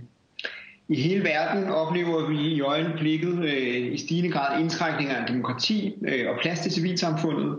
Øh, det er simpelthen det rum, som civilsamfundet kan agere i, som der bliver øh, mindsket. Øh, og vi kan også se, at der er brud og angreb øh, på både basale demokratiske rettigheder øh, og ikke mindst øh, god og transparent regeringsførelse. Øh, faktisk er det sådan, at, at det er kun omkring 3 procent Øh, af verdens befolkning, som lever i det, som vi kalder egentlige demokratier eller gode demokratier. Øh, og covid-coronasituationen øh, har faktisk forværret det her. Regeringer verden over har brugt krisen som påskud til at indskrænke frihedsrettigheder og menneskerettigheder og få endnu mere kontrol med deres, med deres befolkninger. Danmark har talt imod det her. Det har vi altid gjort. Vi er bannerfører for demokrati og menneskerettigheder. Øh, og øh, i hvert fald på det, på det retoriske plan kan man sige, at, at vi er med i kampen. Øh, fordi vi må også konstatere, at, at Danmarks udviklingsbistand øh, er på samme tidspunkt på nogenlunde det laveste niveau øh, i, øh, i 40 år, i hvert fald som andel af vores, vores BNI. Øh, og det er altså på et tidspunkt, hvor vi både har lavet flere forpligtelser på klimaområdet, øh, og også hvor vi kan se, at fattigdommen stiger ude i, øh, i verden øh, som følge af coronakrisen. Øh, så, øh, så derfor så, øh, så kan man sige, at vi, vi står et sted, hvor vi formentlig gerne vil gøre meget mere, og hvor vi også kan gøre meget mere, øh, men hvor det også kræver, at, at viljen bliver mobiliseret til det. Øh, Danmark har et, et kæmpe potentiale til at sætte menneskerettighederne først, øh, og til at bruge øh, vores udviklingspolitik til at understøtte demokratier, frie samfund øh, og ikke mindst stærke civilsamfund. Øh, vi har vores egen tradition, vores egen historie øh, at basere det på, øh, og som jeg tror, I alle sammen ved, så er vi et, et godt forbillede og har været et godt forbillede øh, for rigtig mange lande verden over. Og det giver Danmark, regeringen og Folketinget et, et rigtig godt positivt for at skabe positive forandringer ude i verden for så mange mennesker som muligt. Og det skal vi helt klart gøre kom lige lidt lyd et andet sted fra. Det skal vi, det skal vi helt klart gøre. Øh, hvad hedder det? Vi kan se, at, øh, at mennesker organiserer sig rundt omkring i verden, øh, forsøger at danne fagforeninger og andre organisationer, øh, tage magten tilbage for, for, øh, ja, for øh, autoritære ledere og andet, øh, og vi skal simpelthen være der og støtte dem øh, fra dansk side. Men det er jo sådan, at øh, stærke demokratier og civilsamfund, de opstår ikke i et vakuum. Øh, så øh, adgang, vi ved, at adgang til gode jobs og også økonomisk sikkerhed øh, er noget af det, som giver mennesker øh, selv, medbestemmelse over deres eget liv øh, og at samtidig så velfungerende stater, retsvæsen, øh, det vi kan kalde stærke samfundsinstitutioner, jamen det er også det, der skaber forudsætningerne for, at man faktisk kan have et stærkt demokrati øh, og øh, et, et, et godt civilsamfund. Øh, så det er det, som vi skal være med til at understøtte os, når vi arbejder med øh, demokrati og menneskerettighedsarbejdet. Derudover så er det også sådan, at når vi støtter uddannelse og uddannelsesindsatser i, i udviklingsarbejdet, jamen så støtter vi faktisk også demokrati øh, og civilsamfund. Øh, herhjemme der vil vi sige, at den demokratiske dannelse den starter i folkeskolen. Øh, vi kan selv forestille os, hvordan det så er at bo i et fattigt land, hvor der nærmest ikke er nogen skolegang, øh, eller hvor mange børn i hvert fald ikke kommer i skole. Vi kan også se, at øh, der er et potentiale for at understøtte uddannelsesindsatser, som netop danner eleverne til at være selvstændige borgere, øh, som kender deres rettigheder, øh, og som går op øh, med stereotyper, øh, både stereotype kønsroller, øh, måske også etniske hierarkier eller andet i deres samfund. Og det betyder, at når vi gerne vil arbejde med ligestilling ude i verden og understøtte det, øh, ja, men så er uddannelse faktisk en del af, en del af nøglen til det. Helt overordnet så kan man sige, at øh, vi, øh, vi er ikke i tvivl om, at, eller, at respekten for menneskerettighederne er ikke en selvfølge. Øh, Danmark skal kæmpe en, en kamp for det. Det skal vi gøre på allerhøjeste diplomatiske niveau. Øh, men det er også vigtigt, at vi gør det på, øh, på det, man kan kalde det mest decentrale og lokale niveau. Øh, fordi det er sådan, at, at det er kun, hvis der er stærke lokale civilsamfund, øh, at der faktisk er, er borgere, som kan, kan styrke demokratiet i deres egen samfund. Øh, så derfor så, øh, så mener vi også, at, dansk udviklingspolitik i fremtiden øh, bør prioritere civilsamfund øh, og støtten til partnere i, i syd. Det er, det er de helt centrale aktører, hvis de her lande skal, skal tage ansvar for deres egen udvikling og i langt højere grad komme ind på det spor, som deres befolkninger efterspørger. Så støtten til civilsamfundsorganisationer i syd bør være en central del af dansk udviklingspolitik, hvis vi vil styrke både menneskerettigheder og demokrati. Øh, er jeg på sådan et minut tilbage, eller to, eller hvordan? Øh? Et minut. Et minut. Det er godt. Så tror jeg bare, at, at jeg vil slutte af med at sige, at, øh, at hvis jeg skal gå til sådan de konkrete anbefalinger, som jeg egentlig har været inde på, men ikke desto mindre, øh, for at opsummere det, jamen så, øh, så skal Danmark fortsætte med at støtte, øh, eller med at sætte demokratiudvikling, menneskerettigheder øh, og god regeringsførelse højt på dagsordenen. Øh, det må klart være et fortsat dansk mål. Øh, og dermed så anerkender vi også øh, civilsamfundets rolle i udviklingsprocessen, øh, og vi mener øh, fra øh, civilsamfundsorganisationerne generelt, øh, at vi med fordel kan have et mål om, at 25 procent af vores udviklingsbistand bør gå til civilsamfundet og lokalsamfundet, eller og lokalisering, altså lokal implementering, de steder vi, vi arbejder. Øhm, I den her sammenhæng, så kan, så kan Danmark også med fordel nedtone sine egne interesser. Øh, det blev nævnt tidligere på, i høringen. Øh, og, og, og vi vil egentlig bare sige, at jamen, både nogle af de politiske øh, egne interesser, men måske også særligt de økonomiske egne interesser, kan det være vigtigt at, øh, at se lidt mere nuanceret på i perioder. Altså hvis demokrati og menneskerettigheder virkelig skal, skal batte, øh, jamen så vil det være bedre øh, at faktisk stille krav om overholdelsen af menneskerettighederne, også øh, organiseringen i fagforeninger, øh, når vi laver handelsaftaler, end det vil være at arbejde for lidt ekstra markedsadgang, altså lidt ekstra salg af danske varer og tjenesteydelser. Øh, på den lange bane vinder vi også meget mere på, at, øh, at der faktisk er frie øh, og færre forhold af de her lande. Og endelig, øh, jamen, så må vi også holde et, øh, et højt niveau i, øh, i vores udviklingsbestand, øh, i kroner og øre, øh, men også i kvaliteten. Øh, og det betyder, at det er fokuset på det lange seje træk, øh, som er stærkt fagligt funderet, øh, som skal være dominerende, øh, hvis vi virkelig vil gøre en forskel på de her områder. Tak til jer.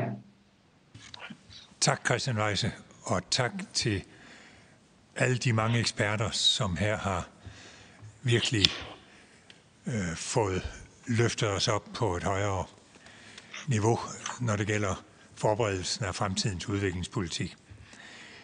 Vi er nu nået til spørgerunden, og her var der et spørgsmål fra Uffe Elbæk, som ikke er besvaret. Det handlede om kulturens rolle og om, hvordan vi begår os imellem de store lande. Og derudover så har Karen Ellemann bedt om ordet, og hende vil jeg give ordet nu og derefter Kim Nør Skibsted og ministeren. Og så er det muligt, at der også er et par andre, der vil tale. Værsgo, Karen. Mange tak, formand, og, øh, og tusind tak til, til alle oplægsholdere. Hold da op et øh, koncentrat af, af gode forslag og, og vigtig viden, vigtig indsigt, som I har givet os alle sammen. Og jeg håber, at vi også i udvalget på en eller anden måde får, får samlet alle jeres øh, altså flere af jer har dem bare lige på sådan nogle one-pagers. Det er jo altid en, en god måde at, at sikre sig, at man, hvis ikke man har fået skrevet alt ned på sine sædler. Øhm, se, øhm, blot et konkret spørgsmål her, fordi både, øhm, både øhm, Marie Gad fra, fra Dansk Industri og også Kim Nør Skiftet fra Grundfos, I var sådan set begge to meget eksplicite i det her med øh, samarbejdet mellem øh, danske virksomheder. Og når Christian Weise så her til sidst ligesom siger, øh, nu synes jeg lige, vi skal nedtone egeninteresserne, øh, så er det, jeg får lyst til, og jeg kan jo ikke lade være, at jeg er politiker, og sige, prøv at høre, det ene udelukker sådan set ikke det andet. Og jeg tror, det er ret vigtigt, at vi øh, lige holder det her øh, fokus for øje. Fordi øh, det, at der sådan set lige pludselig kommer øh, ren vand, eller at der er mulighed for, for ordentlig affaldshåndtering osv., øh, udelukker jo på ingen måde, at man gør det på en anstændig og bæredygtig måde, snart tværtimod. Øhm, og derfor er mit konkrete spørgsmål, det er, øhm, når nu både Marie Gad og, og jo også Kim Nør Skibsted og, og i øvrigt også flere af jer andre taler om danske virksomheders både know-how, ekspertise og interesse, hvad er det konkrete forslag til forbedringer i forhold til den nuværende strategi, der skal være i den nye? Er det IFU, der skal have en, en, en, en type af sådan lidt mere øh, målrettet mindre virksomheder, eller, eller hvor er det i, øh, i sådan måske helt konkret ønsker jeg det, fordi det er jo rigtigt, at Udenrigsministeriet og dermed ambassadernes øh, opgaveportefølje er, er voldsom, og, og, øh, og man er sindssygt dygtig til det, men, men hvem, øh, hvem skal løfte opgaven med at hjælpe til med at, at åbne dørene og, og skabe adgangen? Tak. Tak. Øh, hvem vil svare på Uffe Elbæks og Karen Ellemanns spørgsmål? Kim Nørre Skibsted blev faktisk spurgt, og du har også meldt, at du gerne vil sige noget. Så værsgo, Kim. Tak for det. Jeg vil tale til Karen først. Tak for spørgsmålet, og tak for øh, sondring mellem det at, at støtte civilsamfund og demokratiske institutioner, og så også øh, inddrage erhvervslivet, det er netop at gå på begge ben. Øh, det er jo egentlig det, jeg prøver at efterlyse i mit indlæg, at det, vi skal gå på flere ben i vores udviklingspolitiske indsats, fordi virksomheder og danske fonde øh, engagerer sig meget mere, end vi gjorde bare for fem år siden. Øh, og det gør vi af flere årsager. Det er fordi, at der er et pres heldigvis fra vores medarbejdere, Øh, og for vores kunder, at vi engagerer os i verdensmålene. Og øh, det er ikke nok at gå rundt med den fine verdensmålspind i vores jakke, øh, eller hænge plakaten op. Folk vil se handling. Og det er danske virksomheder faktisk ret gode til, og vi har et hav af, gode eksempler. Det danske virksomheder ikke er gode til, det er at involvere sig med, med Udenrigsministeriet og Danida. Det skal vi lære, og det skal man hjælpe os med at lære. Så vi har fantastisk gode samarbejde med civilsamfundet, en række af de danske NGO'er, også udenlandske. Men vi er simpelthen ikke gode nok til øh, samarbejdet med, med, øh, med, med vores myndigheder.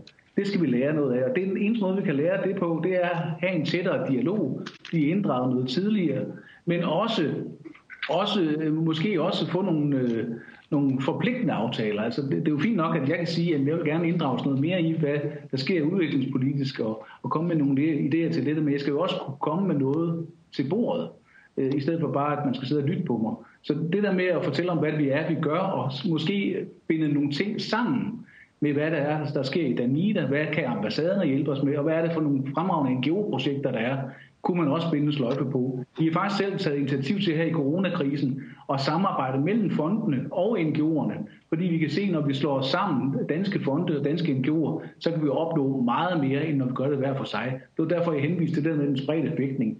Danmark skal stå sammen, fordi vi hviler på det samme grundlag. Demokrati og menneskerettigheder og bæredygtig udvikling. Der er ikke noget idépolitisk forskel i det her. Vi er rigtig gode til det. Så det var den første. Øh, der, vi, skal begge, vi skal i hvert fald inddrages noget tidligere.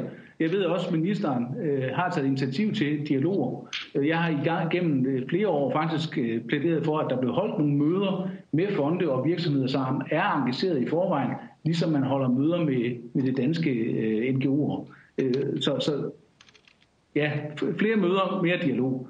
Til, til Uffe Elbæk omkring øh, Afrika. Jeg vil, ikke, jeg vil ikke komme ind på, hvordan vi styrker kulturen. Det, det har jeg simpelthen ikke begreb om. Men jeg vil gerne sige noget om Afrika, som jeg også har rejst en del i, og som flere af jer, der er med i dag, også har set. USA ser vi jo simpelthen ikke øh, ret meget i Afrika. Vi ser heller ikke, øh, vi ser lidt EU øh, i nogle sammenhænge. Vi ser i hvert fald nogle EU-skilte. Øh, men, men vi ser kineserne over det hele. Øh, de øh, bygger lufthavne, de bygger jernbaner, de bygger skoler, de bygger motorveje. Og man kan spørge sig selv, når man taler med afrikanske øh, medborgere, om hvad de ønsker sig mest. Er det en lufthavn, eller er det rent vand at drikke? Eller er det en stabil energiforsyning? Noget af det område, jeg synes, vi, og det er, det er også fordi det er en, en geopolitisk kampplads, desværre, det afrikanske kontinent, det er det, det har det jo altid været. Men når kineserne jo går ind med så massive investeringer, som de gør i Afrika, så er det jo ikke udviklingsbistand. Det er bistand til Kina og adgang til ressourcer.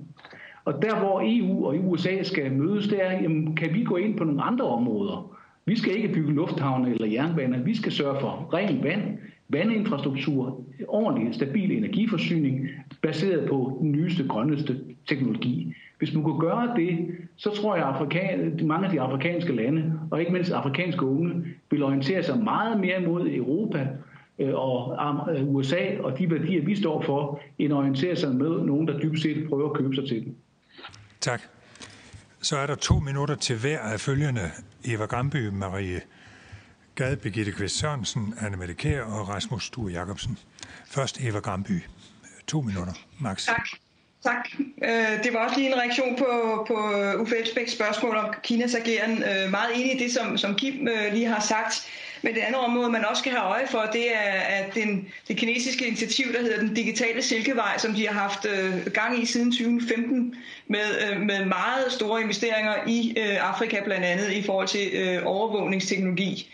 Øh, Kina er ikke det eneste, der eksporterer overvågning til Afrika, men det er klart de største. Øh, og det bliver altså eksporteret til lande, som ikke har nogen, nogen øh, rammevilkår overhovedet. Så der er et område der, som jeg vil mene, man skulle fokusere ind på, øh, og ganske simpelthen være med til at kapacitetsopbygge øh, de afrikanske myndigheder til at kunne, kunne håndtere den her store øh, eksport af overvågningsteknologi og bruge den øh, i overensstemmelse med menneskerettighederne. Det er ikke det, der er tilfældet i dag. Tak. Tak skal du have. Og Marie Gad.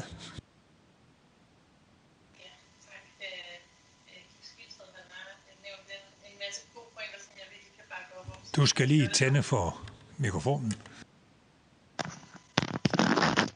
Sådan. tror jeg. Tak. håber, jeg ikke hører mig. Undskyld. Øh, Kim Skibsted han har heldigvis nævnt en masse gode pointer, som jeg er meget enig i, så jeg kan gøre det ret kort og sige, at der er selvfølgelig øh, afhængig af brancher og hvilket land, øh, der er fokus på, meget forskellige muligheder for at inddrage øh, virksomhederne. Det kan handle om danske rådgivende ingeniører, som via deres arbejde og reach ud i forskellige lande for øje på lige præcis det klimaprojekt, som vil give enormt god mening for, for dansk bistand at investere i, eller det det kan handle om helt nye innovative løsninger, eller hvad Grundfos tilbyder, hvor, hvor man kan skabe adgang til, til rent og, og sikkert vand for en masse mennesker.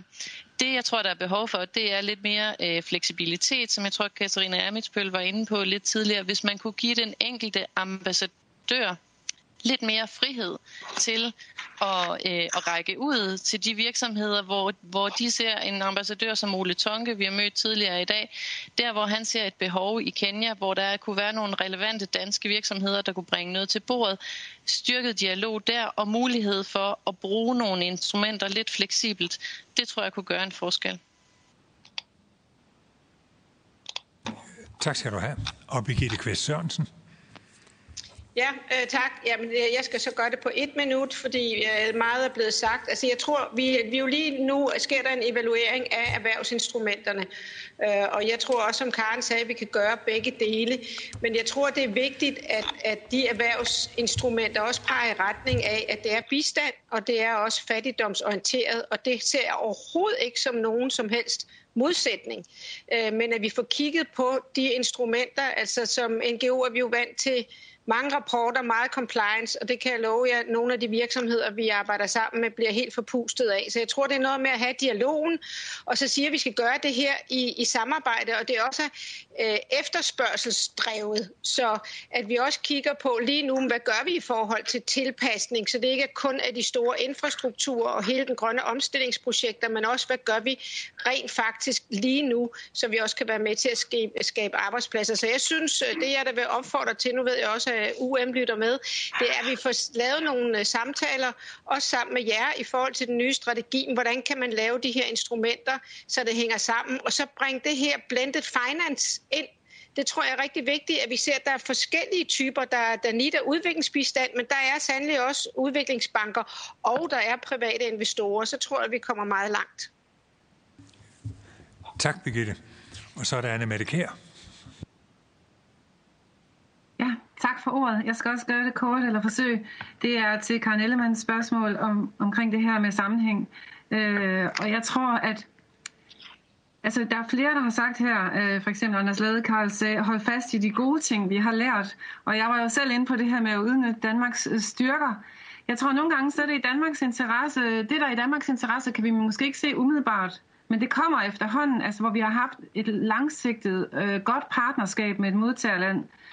Så sætter det os i stand til at udnytte, for eksempel når landet det vokser. Altså, så kommer der lige pludselig markeder. Vi har jo omstillet Vietnam, Ghana, altså til at være primært en bistandsambassade, til at være primært en handelsambassade. Øh, og hvilket er en fordel jo, at vi har det her, de kender, at vi kender hinanden, at vi har et partnerskab allerede. Altså, så der er jo også noget med, at det, noget, der bliver, på længere sigt bliver øh, øh, en fordel, men måske ikke lige er det umiddelbart. Øh, øh, det er det ene. Øh, jeg vil sige så, og så vil jeg sige, at der er jo også bare områder, hvor der ikke er nogen, der har lyst til at investere af danske virksomheder, fordi det simpelthen er, der er måske ikke for, altså, nogle gange skal man hjælpe nogen, der er så marginaliseret, eller, eller helt derude, hvor der måske ikke lige er så meget business i det, ikke? Øh, men på længere sigt kan det også øh, være en, øh, en fordel, tror jeg, alligevel. Og så vil jeg så sige, at de her langsigtede partnerskaber, det er jo også noget af det, der kan sætte os i stand til at have en politisk dialog i, netop i forhold til sådan hele menneskerettigheds øh, dagsorden, der tror jeg, det her med at kunne få regeringer i tale, kan jo nogle gange være virkelig svært. det, det er i hvert fald nemmere, hvis vi har haft et partnerskab i et stykke tid. Ja. Tak skal du have, Anne Mette Kjær. Og så er det Rasmus Sture Jacobsen. Tak, ganske kort, for jeg er også øh, i udgangspunktet jo rigtig enig med, med nogle af de ting, der er allerede er blevet sagt. Jeg fik sagt i mit øh, indlæg, at øh, at, at de roller, vi har over for hinanden i, imellem stat, marked og civilsamfund, Øh, også at holde hinanden i skak og sørge for, at vi, at vi holder os sådan til, til, til de gode planer og de gode hensigter. Men jeg, jeg fik også sagt, at, øh, at det kun jo er i det samarbejde, at de egentlige løsninger ligger. Altså de løsninger, der for alvor kan forankres lokalt, de løsninger, der for alvor har værdi i forhold til også at kunne blive skaleret ud, de kan kun findes i et samarbejde imellem. Så jeg er fuldstændig øh, partnerne, så jeg er fuldstændig enig i den præmis, der hedder, at det bliver vi simpelthen nødt til øh, øh, det bliver vi nødt til at dyrke og finde instrumenter, der kan. Og jeg er meget enig i de to anbefalinger, der er givet omkring øh, en øget dialog og øget fleksibilitet. Men også det her med, altså, øh, og vi så analysen fra tidligere, at vi flytter nogle ressourcer, nogle kompetencer fra vores ambassader op i, i det multilaterale. Det er ikke fordi, vi skal, ikke skal arbejde multilateralt, men det kommer også til at undergrave lidt vores øh, muligheder for at se øh, de her partnerskaber lokalt og, og være med til at understøtte dem fra, øh, fra dansk side. Så, så styrket også øh, engagement i det her gennem de danske ambassader derude. Tak. Tusind tak. Øhm, det må både være svært og dejligt at være udviklingsminister og have fået så mange gode råd på så højt et vidensniveau og med så stort et engagement.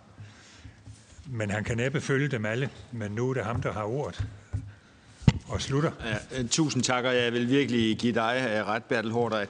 Øh, det, jeg har samlet mig rigtig mange noter, jeg har samlet mig rigtig mange udsagn, jeg har samlet mig rigtig mange øh, virkelig dybt reflekterede tanker fra jer, der arbejder konkret på jeres øh, felter. Og øh, det her er jo ikke blot et spørgsmål om, at det her det er til mig. Det her det er til hele udvalget. Øh, og den ordførerkreds, der primært øh, sammen med mig og embedsmænd skal få den nye udviklingspolitiske strategi i hus. Og derfor er det her et kæmpe og et meget væsentligt indspil, der er kommet. Jeg er, øh, jeg er meget benovet. Jeg synes mildest talt, at det har været fremragende indlæg fra jer alle sammen, og det vil jeg gerne takke rigtig mange gange for. Og øh, og det her er jo øh, kommet op, i, som jeg sagde indledningsvis, også i et øh, tæt samarbejde med udvalget. Og øh, det her var første step i forhold til det virkelig spændende øh, politiske arbejde, der ligger i at, at øh, samle trådene og få lavet noget, der har den rigtige retning, der har den rigtige tyngde øh, i forhold til, hvad det er forhåbentlig et meget bredt flertal her i Folketinget vil bakke op om. Jeg har jo hørt det fra jer i virkelig mange sammenhænge, hvordan I siger, at vores tyngde er der, vores erfaring er der, og mange af jer siger også, at kontinuitet er rigtig afgørende og væsentligt. Men altså, jeg er, jeg er virkelig øh, imponeret, og jeg glæder mig i den grad til de øh, kommende uger øh, og måneder at få samlet sammen på det her. Og til alle jer, der er øh, så væsentlige interessenter derude og har så meget øh, på hjerte øh, fra hver jeres organisationer eller forskningsenheder, øh, del det med os, og det er jo ikke slut endnu. Øh, I er hjertelig velkommen til at indsende, fordi det vil blive en del af det, der kommer til at indgå i hele ordførerkredsen og over i ministeriet, når vi skal drøfte de her ting. Og jeg har taget rigtig mange sådan enkelte ting til mig, og øh, det bliver dejligt, at vi skal diskutere det øh, sammen. Øhm, ja, vi kan jo vel nok sige, at der var en af jer, der kom med udsagnet, det der med, at vi, vi vil... Øh, vi vil øh, gavne flere bedre, vi vil hjælpe flere bedre. Det er i hvert fald en, øh, et regeringsmotto for hele vores udviklingspolitiske strategi og det vi gerne vil. Og det er derfor, det er så fuldstændig afgørende, at vi får lært af det, vi har gjort, og, øh, og får trukket øh, det, det frem, som vi er gode til, øh, men naturligvis puttet ind i det, der er fremtidens kontekst, og den har I i den grad været med til at tegne øh, for os. Og øh, jeg sagde i min indledning, at øh, kommer verden for meget ud af eller for meget i ubalance, så tipper den. Og det er jo blevet bekræftet fra rigtig mange af jeres side, at det er også de erfaringer, I har men I har i den grad også været med til at trække op, hvor det er, at vi gør ting godt, og derfor kan vi være med til at sikre en øh, bedre balance, og det er jo et helt overordnet mål. Øh, Karen Ellemann, du sagde, øh, at huha, sikke dog et koncentrat af viden og, og engagement. Og der må jeg bare sige, Karen, det er det, jeg også forsøger at give udtryk for, men det fortjente, din gode formulering fortjente at blive, at blive gentaget. Uffe Elbæk, du stillede et par, et par konkrete spørgsmål. Øh, vi får heldigvis øh, lejlighed til at, at drøfte det øh, grundigt. Du, du nævnte det omkring kulturen. Det har du har også haft en snak om tidligere, og det skal vi nok sørge for, at der også bliver plads til i, i kredsen af ordfører og få drøftet og få sat nogle perspektiver på. Og så nævnte du det, som Kim Nør Skibsted også har svaret meget detaljeret på. Hvad er det for en oplevelse, man har af de store øh, magter, kan man sige. Og det er jo øh, EU, det er USA og det er øh, Kina. Og øh, jeg tror, øh, Ole Tonke fra Kenya kunne have givet et meget detaljeret billede af, hvad det er, han oplever i Kenya. Og jeg kan sige, at de mange drøftelser, jeg har med ambassadører og repræsentationer, der er det som regel altid et element øh, i det, hvordan er det balancerne er der, hvad er det for nogle investeringer, man ser, øh, og øh, ja, den kinesiske strategi ligger nok klar og tydeligt for os alle sammen, hvordan det er, de ikke tænker kortsigtet, men ekstremt langsigtet i det. Og øh, og lad mig lige linke til det og sige, at jeg har i hvert fald hørt mange af jer sige, at øh, langsigtigheden har kendetegnet dansk udviklingspolitik. Mange af jer har sagt, det ønsker jeg også, at den skal gøre. Øh, og øh, mange af jer har ridset op, hvordan det er, I ser kompleksiteten i det der med, at man lægger den ene krise oven på den anden. Jeg synes godt, jeg kan se nogle linjer og spor i, hvad det er, der vil kunne være en hjælp, ikke bare i en, men i flere af de her krisesammenhænge. Og det glæder mig så usandsynligt meget til at drøfte med øh, ordførerne og, og alle udvalgsmedlemmerne og udvalget fremover, fordi vi øh, skal have vi skal sætte et meget ambitiøst mål for vores nye udviklingspolitiske strategi, så den rækker, og den kan, og den vil gavne flere bedre. Jeg vil sige øh, tusind tak til formanden og til udvalget, og til alle jer, der har deltaget derude fra. Øh, jeg brugte ordet fremragende indlæg. Det vil jeg gerne gentage. Jeg synes virkelig, det har været fremragende, det I har præsteret over for os. Tusind tak. Tak, minister. Tak for dit øh, engagement i dit nye ministerområde. Og øh, tak for, at du både var her til indledning og til slutning, og du har faktisk været her til det hele og lyttet. Og det er vi mange, der har gjort i udvalget. Og der er også mange, som har været med ude omkring for som sagt så har høringen altså været udsendt via Folketingets TV, og der kan man se den igen. Og hvis man har bemærkninger eller kommentarer til høringen, så kan man, som jeg sagde, sende dem til uru ft.dk, altså udenrigsudvalget Folketinget.dk. Så er det sådan, at man, når man er oplægsholder, så plejer man at få en lille gave det kan jo ikke lade sig gøre her, men den vil så i stedet blive sendt. Så tak til jer alle for jeres tålmodighed, for det vidensniveau og det engagement, I har bidraget med, og til ministeren, som var med fra først til sidst. Det lover godt for samarbejdet om Danmarks fremtidige udviklingsstrategi. Tak.